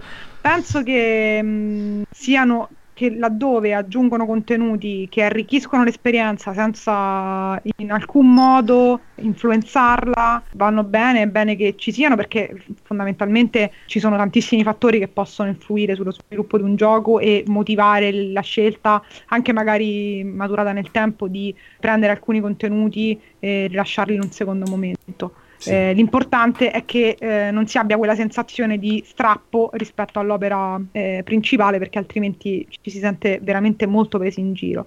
Quindi mi, mi, va bene in questo caso, mi vanno bene delle espansioni stand alone come può essere quella di The Last of Us piuttosto che appunto quella di Wolfenstein, ma insomma ce ne sono eh, moltissime eh, che si potrebbero citare. Eh, non... GTA 4 di GTA 4, esatto, infatti. Non sento il bisogno di acquistare pacchetti di armi, fatality come in Mortal Kombat 10 che si possono acquistare le easy fatalities. Eh, cose di questo genere, sinceramente, secondo me non solo sono inutili, ma probabilmente anche dannose perché eh sì. eh, creano un giro di soldi che non dovrebbe esserci. E, e poi giustificano e alimentano il, il moltiplicarsi e riprodursi di questo fenomeno Quindi in questo senso sono a favore e contro.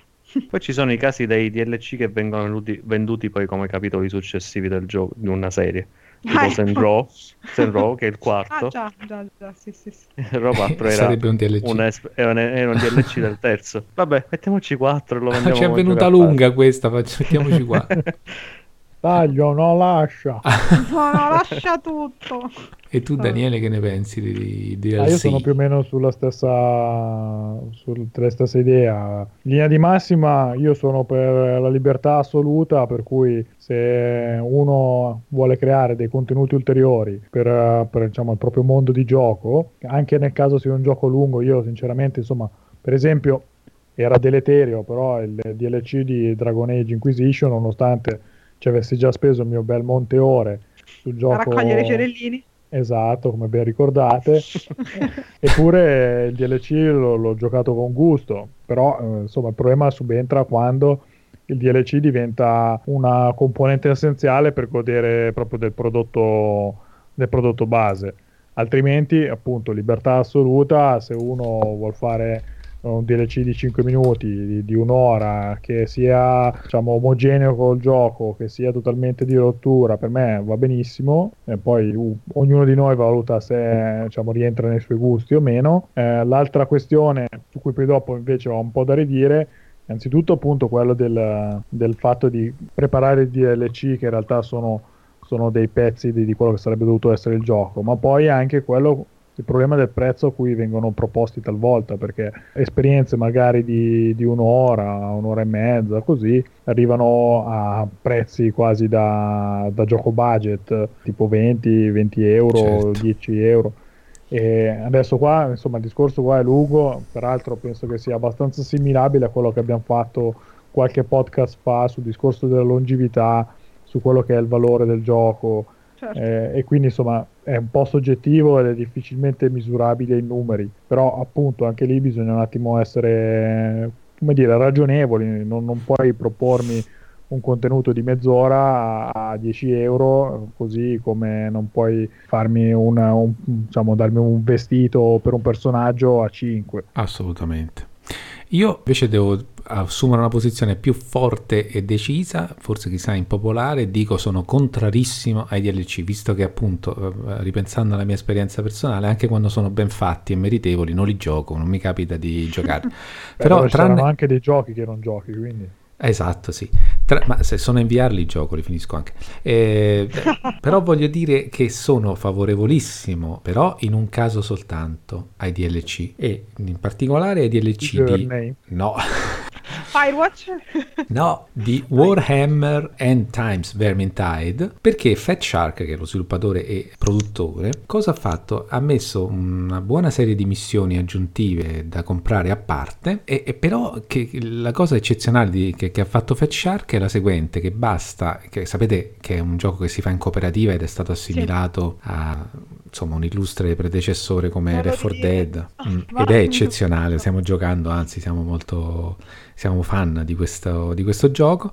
Ecco, basta che nel gruppo di, di giocatori in cooperativa un singolo giocatore abbia acquistato i DLC per far accedere come host alla sua partita tutti gli altri, anche se non hanno acquistato i DLC. Quindi sono favorevole per questo particolare tipo di DLC, ancora di più se chi acquista eh, il DLC non sono io. Quindi sì. Vogliamo andare avanti? Siamo Sì, quasi certo. alla fine dell'analisi. un altro argomento molto spinoso, no?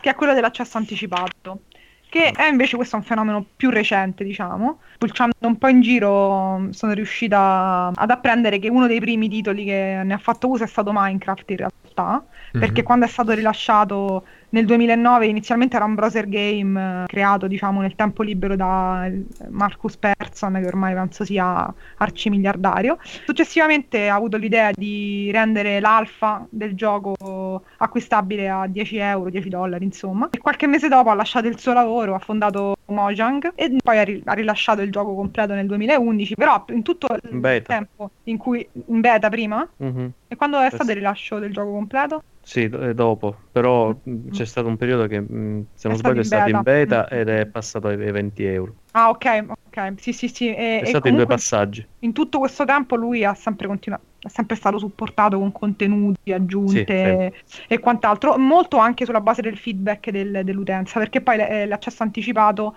è eh, un po' un, un ulteriore strumento con cui gli sviluppatori, è forse lo strumento principe con cui gli sviluppatori tastano il polso dell'utenza, perché sostanzialmente tu acquisti un gioco eh, che è ancora in sviluppo, è giocabile ma è ancora in sviluppo e eh, alcuni prevedono proprio delle forme di, di feedback in game o comunque dei forum, delle discussioni, dei form, cioè attraverso i quali far arrivare agli sviluppatori qualsiasi tipo di mh, sensazione e di, di riscontro, primo fra tutti ovviamente quello dei bug, chiaramente. Anche perché lui in, in anteprima faceva provare le modifiche della, della versione successiva. Dava Ah, la ecco. possibilità di poterle scaricare a parte, una, una versione Ecco. pre-rilascio della- dell'aggiornamento e avere già un, eh, un piccolo feedback dalla, dalla community. E poi sì, faceva le sistemazioni e diventava un aggiornamento della, della versione della beta. versione beta. Steam, per esempio, si è dotata di una piattaforma per, per il supporto dell'accesso anticipato nel 2013. Eh, GOG nel 2016, per esempio la PlayStation eh, nel 2015 il primo gioco che ha avuto accesso anticipato è Dungeon Defenders 2, che sinceramente ignoro, non so se voi lo conoscete. No, io non lo conosco. E poi c'è stato il programma preview di Xbox che ha iniziato sempre nel 2015 con The Long Dark e Elite Dangerous. Anche qui siamo sempre in un certo senso di fronte a una scommessa, nel senso che, anzi forse qui anche di più rispetto al rilascio episodico, perché Sì. si acquista un prodotto a- solitamente a prezzo pieno, se non in sconto, Mm. ma diciamo che lo sconto solitamente c'è un magari po' più lancio. basso, sì, un po' Mm, più sì, basso del prezzo pieno. cosina. Un gioco che può essere in condizioni veramente embrionali piuttosto che più completo. Poi dipende. Me è capitato di acquistare giochi in accesso anticipato che in realtà erano pressoché, diciamo, completi. Ecco. Sì, Lì si investe effettivamente sul progetto, si fa una scommessa in un certo senso, eh, che è quella di sostenere questi sviluppatori che mh, sostanzialmente ricorrono all'accesso anticipato per finanziarsi mentre continuano a sviluppare i giochi. Sì, per il feedback, però principalmente per finanziarsi, perché poi quello è. Il problema anche qui è che ci sono titoli che eh, entrano in early access e escono Non si sa quando access. escono. No, Esatto. magari in tempi relativamente brevi ci sono giochi che eh, entrano in early access, ci sono due casistiche, giochi che entrano in early access come il celeberrimo Space Based eh, DF9 della Double Fine che Mm. eh, era stato presentato come un simulatore spaziale pim pum pam, diciamo, eh, entrati in early access eh, nel- e a un certo punto hanno preso e hanno tolto gli early access dall'oggi al domani, eh, rilasciando il gioco eh, secondo loro completo con la metà dei contenuti che erano stati promessi perché mh, le entrate non erano sufficienti nonostante mi pare che il prezzo fosse di 25 dollari. E poi c'è un altro caso che è quello dell'early access infinito, come ad esempio uno dei più famosi probabilmente è quello di Godus, non so se si pronuncia così, che eh, avrebbe dovuto essere una sorta di successore spirituale di Populus eh, Mhm. di Black and White, cura del, dell'amato e odiato Peter Molyneux, che dopo essere stato finanziato su Kickstarter è entrato in early access e dal 2013 ad oggi non è ancora uscito. E tra l'altro nel 2015 lo staff che era al lavoro sul progetto è stato dimezzato, Peter Molyneux si è sostanzialmente disinteressato del progetto, l'ha abbandonato, molti hanno chiesto il rimborso e il gioco è tuttora, se andate su Steam in early access e eh, se leggete le recensioni potete capire tranquillamente che lo stato in cui è stato eh, lasciato è, pietoso. Quindi abbiamo queste due facce, diciamo, di una stessa medaglia, quindi Sì. eh, armo un early access e poi lo abbandono a se stesso, oppure al contrario, armo un early access e poi a un certo punto, per evitare danni, rilascio il gioco completo quando in realtà completo non è. Quindi ci Certo. sono queste due eh, casistiche. E in questo caso voi come vi comportate con gli early access? Ne avete acquistati? eh, li giocate? Personalmente eh, davvero pochi, Cioè, anzi se vado a memoria forse mi sarà capitato a suo tempo con Minecraft. È forse il più famoso in accesso anticipato? Sì. Eh, beh, Sì, sì. O perlomeno quello di maggior successo sicuramente. Sì, era comunque un'offerta invitante perché il client lo pagavi pochissimo, eh, non ricordo esattamente la cifra, però forse Ecco, 6-7 euro. Quello è Eh, interessante infatti, cioè il prezzo più basso rispetto a quello poi finale della Esatto. pubblicazione, no? sì. Un vantaggio. Adesso, sì. adesso è una scommessa se ci pensi, no? devi pagarlo quasi a prezzo pieno. Sì, quasi è vero. Però la cosa che mi sorprende è che spesso Steam sconta anche titoli in accesso anticipato quando ci sono... Sì, sì, sì, sì sempre praticamente. Eh, in quel caso un pensiero lo fa.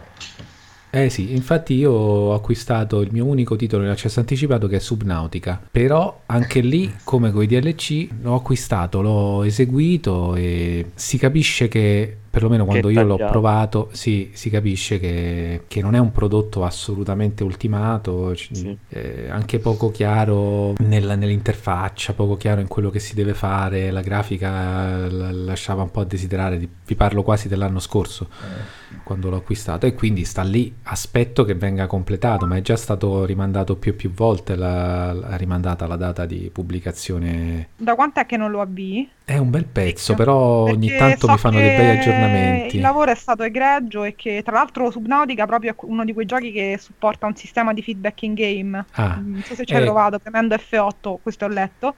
Eh, dice che gli sviluppatori di Subnautica sono molto molto molto molto attivi con i feedback mm-hmm. dell'utenza. Ottimo. E che è un gioco, gioco si sta che io ho preso perché hanno pot- forma ha potenzialità sì, enormi. Sì, sì, Poi quando è uscito per Xbox ho pensato e sperato che fosse il momento della fine dell'accesso anticipato. Invece, Così però ecco, mi sono ripromesso di avviarlo quando sarà finito. Ogni tanto vedo che Steam scarica dei bei aggiornamenti di, sì, sì, è, continuo, è, uno di quelli mm. in continuo aggiornamento. Solo che sono già due anni, anche lì mi pare che è in accesso anticipato. Quindi... Diciamo che un'esperienza simile c'è stata con eh, Solus Project, che era in, sempre in accesso anticipato, però la struttura era diciamo divisa a, a capitoli sì. e quindi iniziavi da, da, nei primi erano boh, non mi ricordo adesso quali quanti erano disponibili 5-6 mi pare la, eh, mm. sì, eh, però c'era la possibilità appunto del, di dare i feedback direttamente in game e, e, e c'era comunque l'interesse da parte del, dello sviluppatore infatti cercava di, di, dare promesse sul,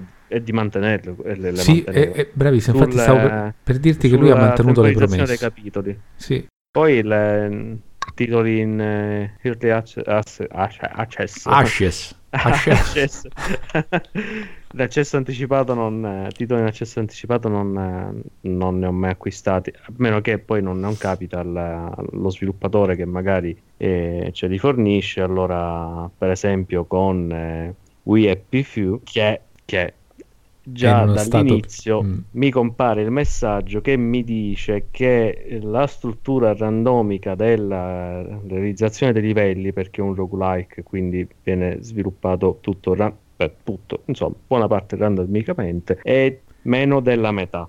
Mm-hmm. In più mancano le storyline, quindi che cosa mi stai facendo ecco, giocare? Esatto, perché rovinarsi un gioco così?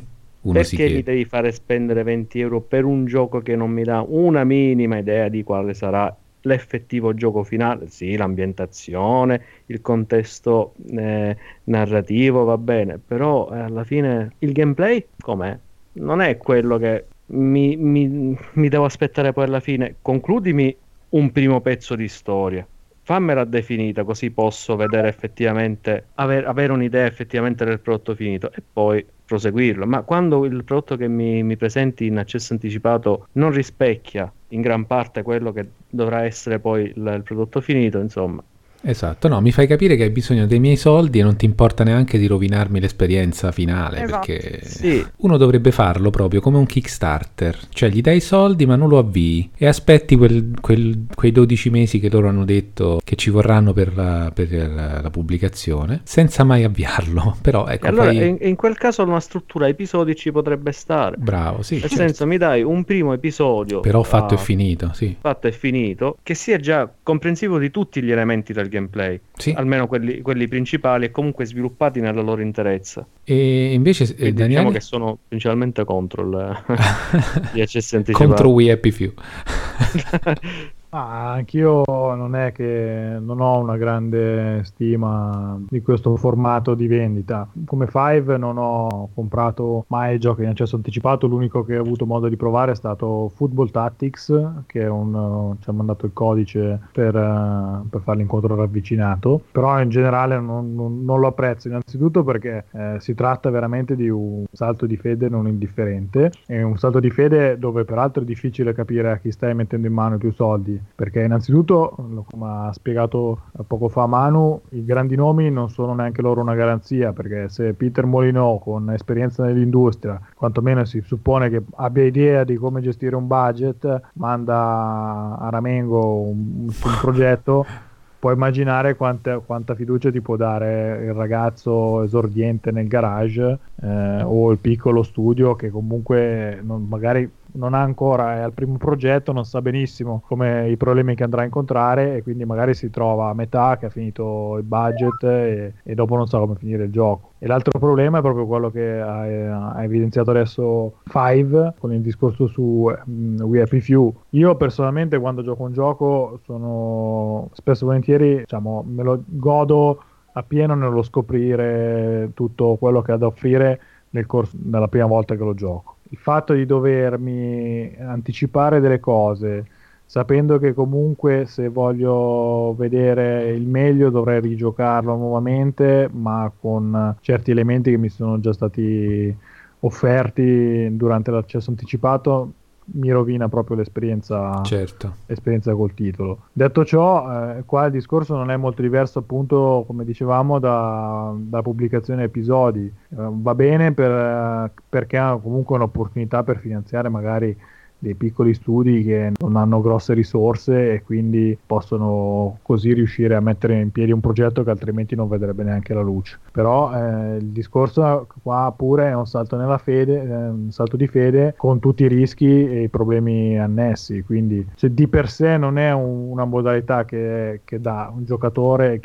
consumatore eh, può, posso apprezzare particolarmente il vantaggio, tutto al più, è quello di avere il, la possibilità di partecipare in parte allo sviluppo, lasciando il feedback e vedendo comunque magari quando c'è un, un team che, che, ti dà retta, vedere che comunque stai partecipando in modo attivo a costruire quello che poi vai a giocare, che non sempre, come sottolineava Manu, può, può essere eh, la, una, cosa, una, cosa, che funziona perché talvolta diciamo, il feedback è interpretato in modo negativo. Mi viene in mente un quasi, un quasi caso di, di feedback negativo che è il caso di Darkest Dungeon. Darkest Dungeon ha avuto un certo eh, periodo eh di, di, accesso sì. anticipato. I feedback eh, sono stati interpretati in modo erroneo dalla, dal team, tant'è che no, dalle ottime recensioni che si trovano su Steam si è trovato spesso volentieri invece delle le recensioni molto più fredde perché le modifiche apportate per andare incontro alla comunità erano, non sono state apprezzate perché sì. rendevano il gioco più randomico. Ne parlavamo l'altra volta, sì, è vero. Esatto, e sì, invece sì. No, la cosa è una storia col, col finale positivo perché per la versione finale ha rimesso i pezzi a posto, però insomma i feedback anche lì non, sono una cosa positiva diciamo in, in termini generali, però poi bisogna saperli gestire. Personalmente ho avuto la possibilità di acquistare Doom, Doom and Destiny Advanced, che è il, il, seguito di Doom and Destiny, un ottimo RPG nostrano tra l'altro, eh, citazionista, molto ironico. Ed è stato il, questo Advanced è stato in accesso anticipato fino a pochissimo tempo fa, insomma in continuo aggiornamento, è già mh, più che giocabile, più che oserei dire Ehm, completo insomma e poi per esempio vabbè meno noto il Copanito il Star Soccer forse ne abbiamo parlato una volta in un podcast che sì. è un gioco di molto divertente di, di, calcio arcade e lì per esempio mi ricordo che quando l'ho acquistato in sconto l'accesso anticipato consisteva nell'avere un po' meno modalità non l'avere online però esatto. tutto sommato il gioco era già giocabilissimo Vero. e poi mi ricordo che ho provato eh, Don't Starve quando era in accesso anticipato e, e anche lì devo dire che il gioco era già ampiamente godibile ma c'è stato un supporto, un sostegno continuo da parte degli degli sviluppatori nel corso del tempo eh, sì. al gioco che vabbè poi è diventato un fenomeno abbastanza importante. Questi sono quelli che mi vengono in mente, ma in realtà ne ho provati diversi in, in accesso anticipato. Anche Darkest Dungeon ho provato quando era in accesso anticipato e tutto quello che ha detto eh, Daniele è, mm, è, poi il motivo per cui il titolo è stato in realtà eh, apprezzato eh, successivamente. Pixel Piracy, per esempio, pure. Sì, ma io sull'accesso anticipato devo dire che sono... non lo so, mi, se- Eh, no, sì, perché se uno è bravo che comunque decide, ok, va bene, voglio, faccio una specie di Kickstarter, il secondo... la- Sì, fondamentalmente diciamo, è quello. Il secondo stadio di un Kickstarter, lo tengo lì, non, non- non ci gioco neppure, magari usufruisco di un prezzo più basso e aspetto che me lo completino. Fai anche lì un atto di fede, come diceva Daniele, Sì. però, però perché se vado a vedere adesso qui, ho sotto gli occhi l'elenco dei, dei- degli access. accessi anticipati nella storia, cioè eh, quelli cancellati sono abbastanza pochi, eh? Sì, in realtà di, di cancellati ce ne sono pochissimi, sì. Eh, e, e se penso invece, se vedo invece la lista di quelli che sono usciti da- dall'accesso anticipato, ve- vedo dei gran giochi, cioè Assetto Corsa, Broforce, Sì, sì, sì, Nuclear sì. Throne, Nuclear Throne, eh, sì. Kerbal Space Program, cioè Eh, sono titoli... Lo stavo, lo stavo per citare. Eh. Quello era strutturato con. eh, quello era strutturato bene come, come accesso anticipato perché c'era una demo Mhm, che ti dava gli strumenti base per creare il, il razzo o il- comunque qualsiasi tipo di razzo lo potevi creare con gli strumenti base e arrivare sulla Luna. Se compravi l'accesso anticipato, sbloccavi gli altri pianeti e altri pezzi modulari per costruire razzi più, più potenti, con più moduli e, e- e quindi espandere l'esperienza di gioco. Poi è uscito all'accesso anticipato, però già era un gioco che ti dava un'idea completa delle- mh, di quale sarebbe stata l'offerta ed era giocabile fi- nella sua completezza ridotta fin dall'inizio. Quella è un'impostazione giusta, secondo me. Sì, e appunto sono quelle situazioni e che viene premiata. Che, esatto, esatto, che, e comunque sono situazioni che permettono a uno sviluppatore magari piccolissimo, piccolo, piccolissimo di produrre un gioco che altrimenti non potrebbe, no? Secondo me, lo- diciamo quello che proprio stona sono quei titoli che ormai sono quasi più famosi per essere in accesso anticipato Eh, e che non si vede Bravo. proprio la, la possibilità che ne possano uscire perché sono già tre anni che sono in accesso anticipato, e, tipo DayZ che è in accesso anticipato da una Ah, vita, vabbè. The quello- Forest. Pure Ra- Ark, Rust. Ark, The Long Dark. eh, H1Z1 pure, se non sbaglio, che Sì. è stato diviso in più pezzi. Esatto, anche perché poi sono così. titoli che hanno risalto nel, nel negozio di Steam, sono spessissimo in vetrina, quindi tu dici ok, Sì, quindi sì. questo adesso in alto l'avranno... nelle classifiche di vendita perché Ark, per esempio, ha venduto Sì. molto per un certo periodo. Sì, quindi ecco, secondo voi quanto dovrebbe durare un accesso anticipato per essere giusto, per non diventare mm, così ad libitum eh, e, Sei scoraggiare mesi. l'acquisto? Da sei mesi massimo a un anno. Ah, Che è poi quello che dicono eh, quelli di Wii Happy Few, dovrebbe durare sei mesi massimo un anno. Lì ci posso stare, ci posso stare, però eh, attenzione, ci posso stare se non si viene già da un uh, crowdfunding, perché Ah. sennò diventa abbastanza pesante. Sì. Certo. Come alternativa al crowdfunding ci posso stare. Eh, sch- Abbiamo quasi esaurito le, Sì, rimane proprio appunto il tema crowdfunding, eh, brevemente, magari da trattare un po' in maniera... Eh, così, dici brevemente, eh. ma sento che sfogli pagine, questi sono almeno 5, ore No, di, no, di- no, ma che, ma che... No, no, in realtà, in realtà il- sul crowdfunding eh, più o meno il discorso è quello, nel senso che anche qui fido chiunque di voi a non aver giocato un gioco che è venuto fuori. Adesso cito Kickstarter perché è la piattaforma più, più Sì. importante. Poi ce ne sono diverse, Indiegogo, Apple, ce ne sono varie, non è che esiste solo Kickstarter, però anche da un punto di vista statistico il numero di giochi che sono usciti da lì è più importante. Sono tantissimi eh, i progetti che sono usciti da Kickstarter, giochi anche di un certo spessore, moltissimi gli sviluppatori che hanno già un nome nel settore che si sono rivolti a- al finanziamento dei, dei giocatori per riuscire a realizzare magari dei progetti indipendentemente rispetto alle software house presso cui lavoravano. È un fenomeno in espansione. Anche qui cioè, il discorso è sempre lo stesso, si tratta di un atto di fede, perché tu acquisti sulla base di un progetto che viene spiegato in maniera più o meno estesa, un video, di solito un teaser, alle volte una demo e, e finisce lì. Ci sono ovviamente eh, degli scaglioni, diciamo, di, di prezzo diversi a seconda di quello che è il reward che si desidera, perché ovviamente non esiste alcun tipo di ritorno economico per chi finanzia,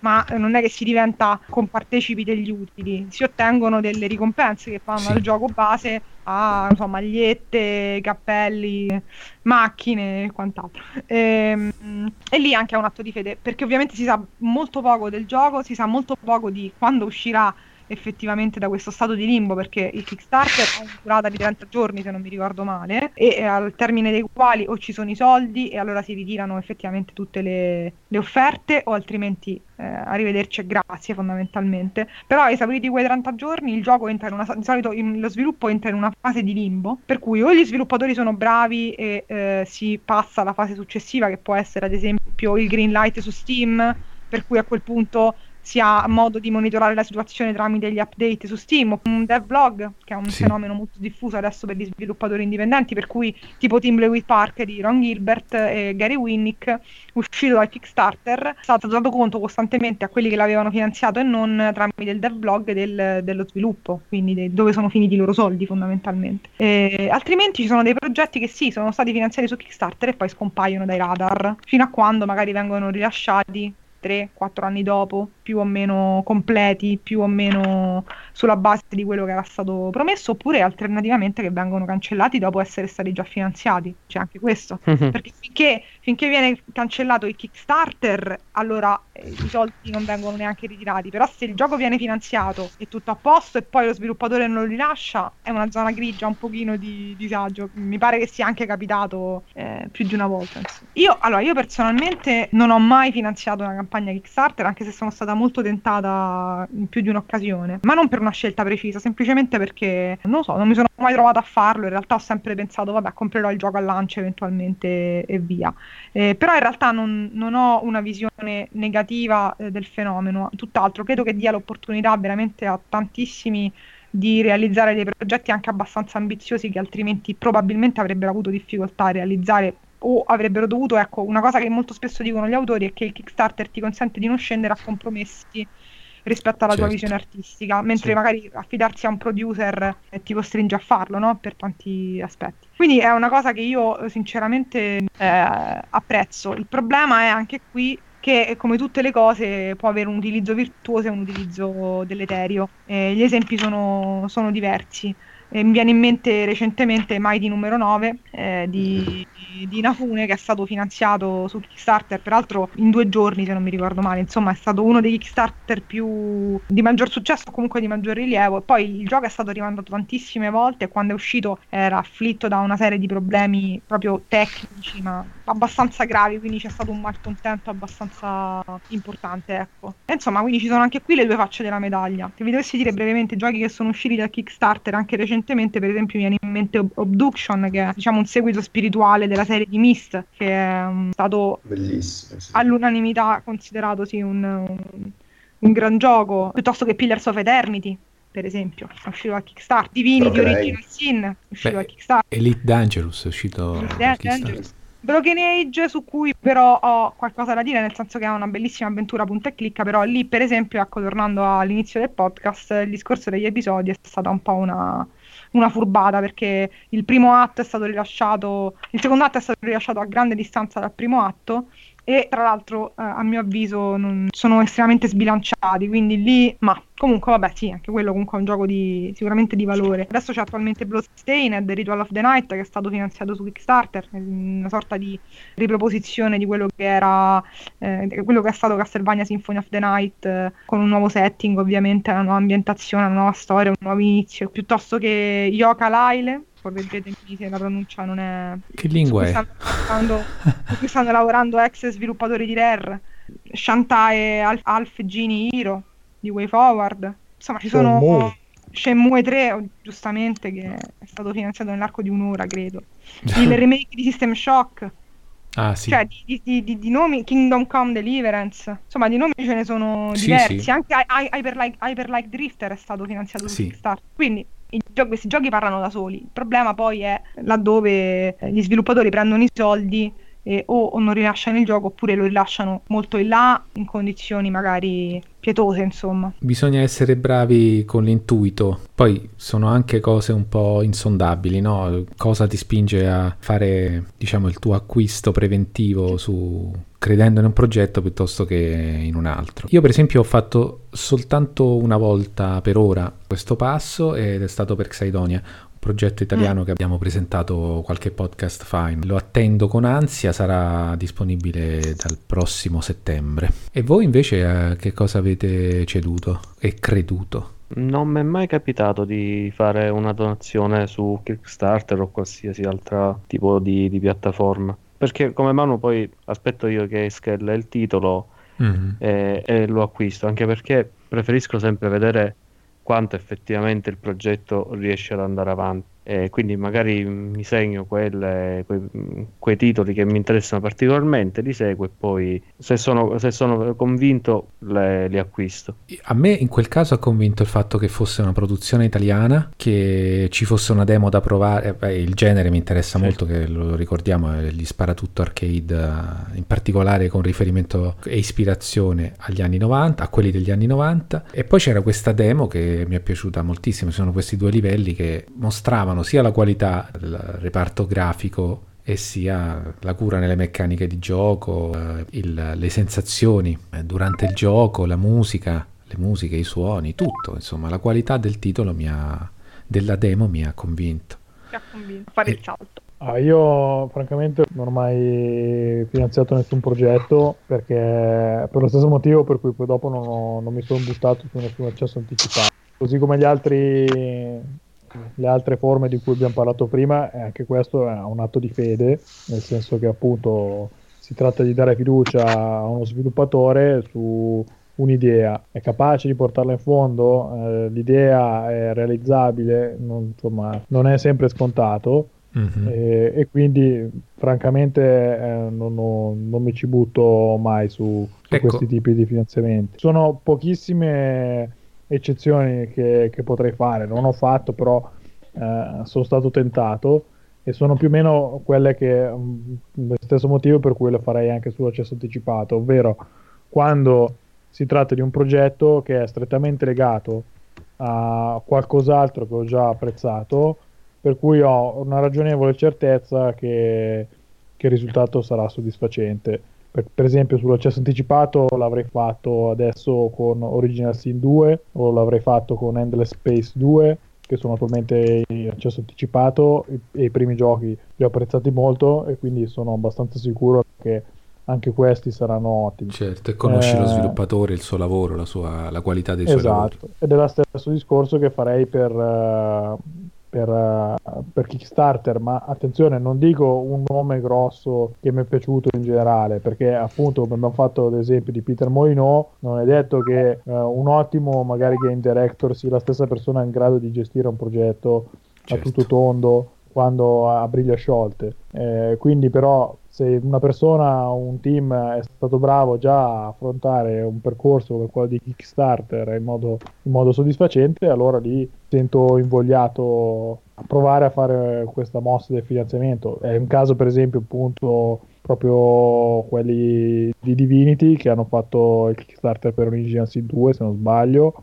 eh, comunque situazioni di questo tipo. In generale, insomma, il discorso è lo stesso, anche qui lo stesso che abbiamo fatto sulle altre forme di finanziamento. Sono opportunità per progetti che magari non vedrebbero neanche la luce di, Esatto. di riuscire a arrivare in in porto. Peraltro, nel caso di Kickstarter, hanno, secondo me, hanno, hanno avuto un altro merito, ovvero certe campagne su certi giochi che hanno avuto un successo abbastanza roboante hanno permesso di eh, riportare luce su certi generi che erano quasi dimenticati perché i producer li davano per nicchie poco Sì, sì, sì. esatto è il caso per esempio penso di qualche avventura grafica credo Come no, assolutamente. È Tipo caso- Broken Sword 5 mi pare.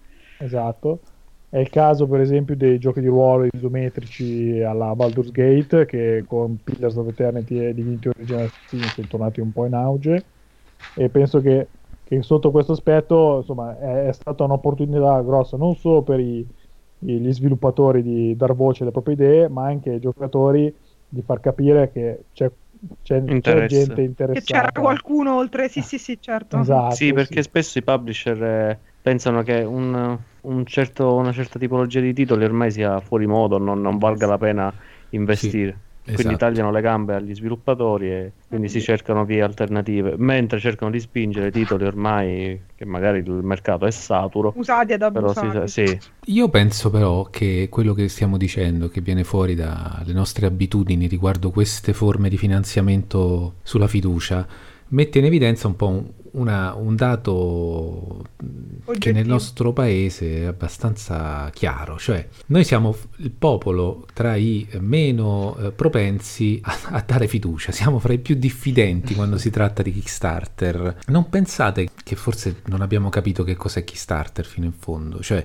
io penso che Kickstarter, per quello che stiamo dicendo, per, perché appunto si dà l'opportunità a delle situazioni che comunque a degli sviluppatori che forse non ne avrebbero altrimenti di esprimersi. Quindi quello che, che, che, che, siamo abituati a fare normalmente, cioè vedere cammello e dare, come si dice, pagare moneta, vedere cammello, cioè a prodotto finito, eh, lo puoi fare in un negozio. Kickstarter è un'altra cosa, non dico che ci si dovrebbe entrare con lo spirito del buon samaritano, del, del filantropo, però eh, secondo me è il posto dove l'amore per questo settore si dovrebbe tradurre eh, eh in un acquisto preventivo, nel senso se tu eh, entri con eh, diffidenza, con eh, ecco questo mi frega, questo non arriva alla fine dello sviluppo, eh, dentro Kickstarter è chiaro che non darai soldi mai a nessuno.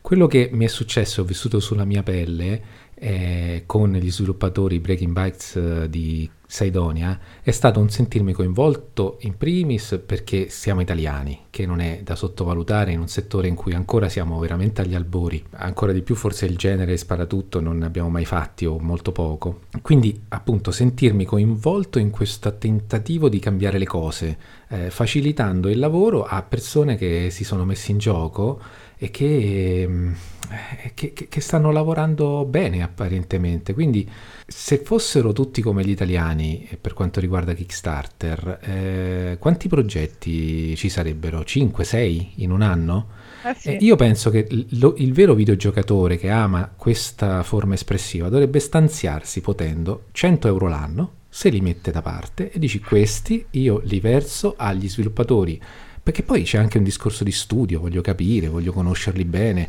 vedere se c'è solidità dietro un progetto oppure se è campato in aria, che è anche interessante da fare.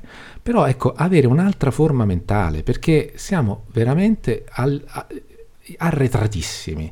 Cioè, eh, adesso forse mh, più tardi parleremo di un progetto, ammesso che facciamo in tempo, perché noi abbiamo anche delle vite, quindi penso che forse non ne parleremo stasera, ma eh, Alessandro voleva parlare di un progetto che è eh, come si chiama Ale, quello del, di eh, il, il, nome attuale è Slaps and Beans. Ecco, Slaps and Beans Iniz- è un progetto inizialmente che... era schiaffi e fagioli. Anzi, si... inizialmente esatto. era solo schiaffi. Che si Poi trova su schiaffi e fagioli e adesso Slap and Beans. Su Kickstarter. Eh, uh, sì. eh, quanto amiamo noi Bud Spencer e Terence Hill? Quanto amiamo i videogiochi? Tantissimo, tutte e due. Ho sentito un'intervista a questi sviluppatori italiani che hanno confessato tra la, un po' vergognandosi di questo dato e anche un po' eh, tristemente che quelli che in Italia hanno acquistato e hanno creduto nel progetto sono un rapporto di 1 a 3, cioè i tedeschi sono 3 a 1 rispetto agli italiani.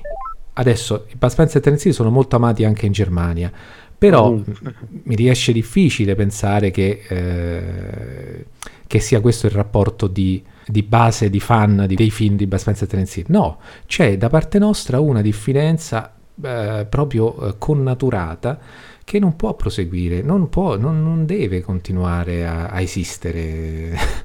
cioè, eh, ho detto, secondo me noi non abbiamo capito che cos'è, di che si tratta. Cioè, si tratta di credere nei progetti e nell'aiutare l'industria indipendente spesso e, e, gli sviluppatori che altrimenti non si potrebbero esprimere. Non so se siete d'accordo su questo e siete anche disposti a cambiare atteggiamento. Ma guarda, io...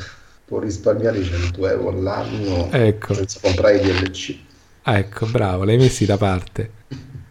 no, seriamente il, io sono d'accordo con quello che, che, hai detto tu, Flavio, sinceramente, e penso che eh, la diffidenza di cui parli, oltre a guardare proprio il mero piano economico, per cui c'è diffidenza, soprattutto quando bisogna spacciare i soldi, detto proprio terra-terra, sia spostata su un piano concettuale, per cui non si riesce più ad avere fiducia neanche negli autori. Siccome Kickstarter è una piattaforma su cui viene parecchio in, in rilievo, no? l'autore in un mm-hmm. certo senso, perché c'è il nome ci dietro al gioco, al sì. Ci mette la faccia esattamente. questa forte diffidenza, secondo me, è un po' lo specchio del, della diffidenza che ormai dilagante anche nei confronti proprio degli autori che magari invece in passato hanno regalato più di una soddisfazione, no? Per cui la fregatura è sempre dietro l'angolo. Sicuramente eh, nasce dal, da determinate brutte esperienze che si possono aver avuto con titoli, serie, eh, DLC e quant'altro. Però sposo un po' quello che hai detto tu e penso che bisognerebbe anche eh, fare un po' un atto di fiducia, soprattutto se si è appassionati e sì. pensare eh, non solo al progetto ma anche all'autore. Magari sforzarsi di essere veramente artefici di un cambiamento e, e orientarsi, se poi uno è, è interessato a quello, ha dei, ha dei, titoli innovativi, magari strani, che non troverebbero altrimenti veramente esatto. nessuna, nessun modo per emergere. È un discorso che, che, ci sta benissimo e spero sinceramente che ci sia un po' un cambiamento di rotta qui in Italia, perché in realtà ci lamentiamo spesso che queste raccolte fondi sono il male dell'industria videoludica, ma secondo me invece è tutto il contrario. Poi bisogna vedere sempre che cosa si fa con questi soldi raccolti, ovviamente, qual è certo. l'onestà intellettuale di chi propone queste, queste campagne di rac- queste rac- certo, raccolte ma appunto, fondi. Ma... Appunto per quello poi uno si deve interessare, informare ed è anche una, è una parte inter- bella del, del, del fare Kickstarter. Sì. Ci sono dei Kickstarter che hanno delle pagine di presentazione che sono delle miniere d'oro di informazioni, curiosità, eh, addirittura alcuni vengono costantemente aggiornati con dei link a video del making of del gioco in cui gli autori parlano della, dell'arte, della scrittura, di quello, Bello. di quello. Cioè, Bellissimo. io i progetti che seguo li seguo costantemente perché alle volte mi trovo proprio solo a voler leggere quello che viene scritto come aggiornamento, diciamo. E poi mm. altra cosa bella è che quando mi è successo con Breaking Bites, che quando sei coinvolto in un'operazione del genere, mano a mano che ti, e ci tieni quindi che si raggiunga quella cifra che poi permette allo sviluppatore di continuare a lavorare, sei coinvolto in questo conto alla rovescia sì, e, sì. e, sei veramente emotivamente coinvolto e speri davvero che ci riescano e quindi vivi anche quest'altra componente del... ti senti quasi coinvolto nel progetto davvero e questo è un valore aggiunto del fare un'operazione del genere, da non sottovalutare. Poi ci sono questi mostri eh, ormai tentacolari tipo Star Citizen che da quando è approdato su Kickstarter ad oggi ha raccimolato 135 milioni di dollari tra Kickstarter e il sito dell'autore Chris Robert e ad oggi non cioè è un non progetto talmente tanto farà, ambizioso sì. no è che è un progetto talmente tanto ambizioso che si ha quasi paura di pensare che sia vero eh, però immaginate qua- che, che, mole di capitale ha smosso questa, questo progetto. È enorme, sì. Se non dovesse andare a buon fine, cioè io non lo so, non voglio neanche immaginare quello che... Eh, deve, far, deve, sparire lui. Cioè, sì, sì, non... Gabriele, tu invece hai fatto qualche Kickstarter? Eh, io... Ah, hai fatto no? l'Oculus. Lui ha fatto i Kickstarter. L'Oculus, sì, eh, Broken Age. Grande, vedi? Eh, beh, scemo. Sì, perché poi nel caso di Opus, in realtà, eh, poi eh, sapete che hanno mandato anche il modello definitivo. Certo, l'abbiamo detto nel podcast relativo alla realtà virtuale, come no? Sì, sì. E io in generale sono molto contento di questo scenario perché per una semplice constatazione, no? il numero di progetti validi supera quello progetti che hanno lasciato qualche dubbio. No? L'unica incertezza la, la nutro verso quei progetti troppo grandi forse per non essere eh, accompagnati da, non solo dalle certezze finanziarie ma anche da un certo da una certa professionalità. Ecco, io ho un po' di paura verso Shenmue 3, non, non, credo sia un gioco da Kickstarter, ecco. Magari... Io sapevo che lì c'era comunque l'appoggio di Sony, no? Sì, sì, sì. Sony appoggia, che io sappia, solamente per... A parole. Eh, No, Sony si occupa di pubblicare il gioco su PS4 e darà sicuramente assistenza, insomma, per eh, ottimizzare il gioco su PS4, ma non mette dei fondi. Sony ci mette la PS4, sì. Suzuki ci deve mettere il gioco, va bene. Su quello, però poi le avventure grafiche, GDR isometrici, quindi anche perché poi ci sono team esperti dietro alla fine che hanno lavorato nell'industria per molto tempo. Però Shenmue 3 è troppo grande poi gira su un, Dreamcast. no, usano la Real Engine e mi chiedo ma delle, uno dei prodigi no, dei due Shenmue era il fatto che integrassero il motore di Virtua Fighter, no? il Sì. sistema di combattimento si basava su quelle regole, ma ora con la Real Engine partono da zero, il- Mm. li vedremo.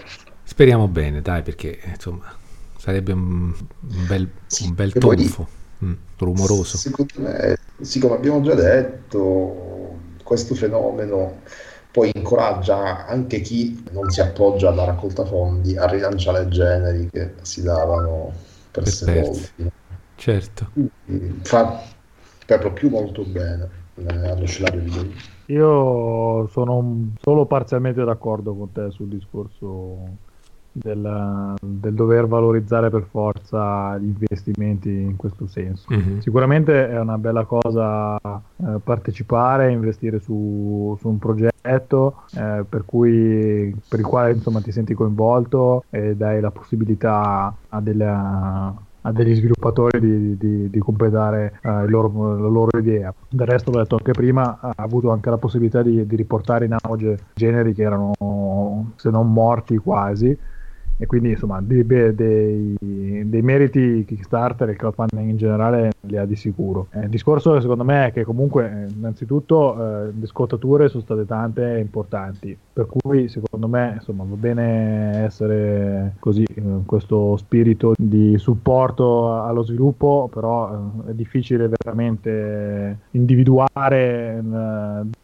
dove, dove puoi fidarti, dove non puoi fidarti, perché spesso e volentieri è capitato appunto che il tuo, il tuo voglia di, di lanciare la possibilità di un gruppo di, di sviluppare il loro progetto è, diciamo, è stato uno spreco. Sicuramente non bisogna vedere Kickstarter come uno store digitale, e quello siamo d'accordo, quindi lo spirito per cui vai su Kickstarter non deve essere "Ah, adesso mi cerco un nuovo gioco scontato. Eh, chiaramente non, non è così, eh, bisogna vedere se uno trova un progetto che gli è particolarmente affine e decide di, di, di volerlo rilanciare. Sì, Devo dire che bisogna anche tenere presente non, insomma, non è che uno li finanzi soltanto con Kickstarter, tu aspetti il prodotto finito e lo compri, stai comunque finanziando uno studio che ha lavorato bene ed evidentemente avrà soldi per nuovi progetti. Magari giustamente qualcuno mi dirà, il piccolo studio magari non ci arriva a farlo il, piccolo, il primo titolo, però insomma non tutti hanno la possibilità di, di lanciarsi con un, diciamo, un investimento potenzialmente a perdere su un gioco e magari comunque per il proprio passatempo bisogna proprio passione, insomma comunque la si voglia chiamare, insomma i soldi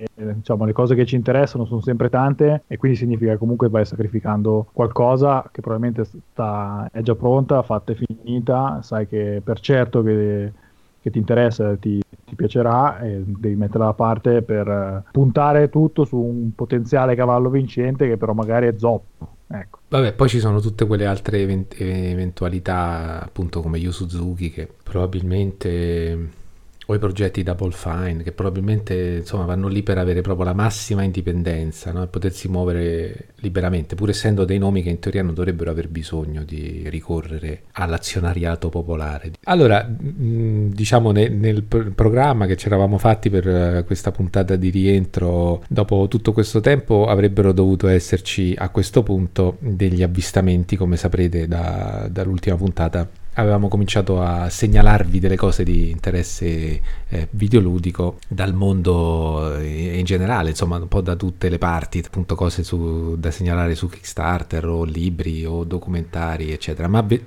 siccome appunto è passato molto tempo avete visto quanta voglia avevamo di, di dialogare, ci siamo un po' dilungati per non fare un- una cosa fiume, che è vero eh, che, che- che poi siete costretti ad ascoltare ad episodi. eh, gli avvistamenti di questa puntata confluiranno come DLC eh, gratuito, per carità, nel, nel prossimo appuntamento.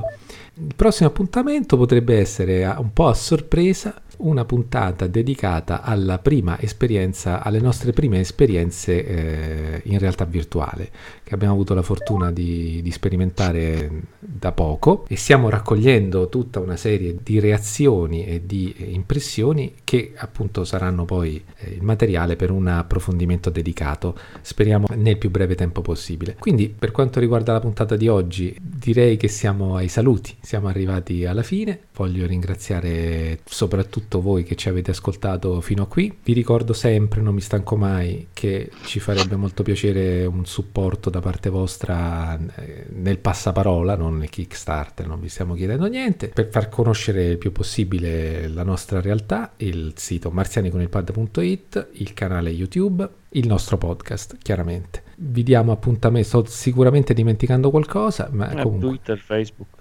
Sì, Twitter, Facebook e Ludomedia. Ah, i canali sempre. Tutti i canali, sì. Grazie Ale. Comunque andate sul sito che ci sono Eh. tutti- tutte le coordinate non Esatto. spaziali. Andate sul sito e non fate relative ai nostri canali. Eh, volevo solo ricordarvi che a breve, eh, fra qualche giorno, ci sarà il consueto appuntamento a inizio mese con le uscite del mese. Ci saremo, mi auguro, tutti. Siamo a tutti addormentati? No, salutiamo. No, no, no. Un saluto a tutti. Sì, ma eh, Leo devi fare il solito. sì. No, ormai è diventato tuo, ma vedo che me l'hai, me l'hai depredato. È perché te non l'hai brevettato. eh. Io saluto per ultimo. Ciao a tutti. Ciao a Saluto tutti e grazie.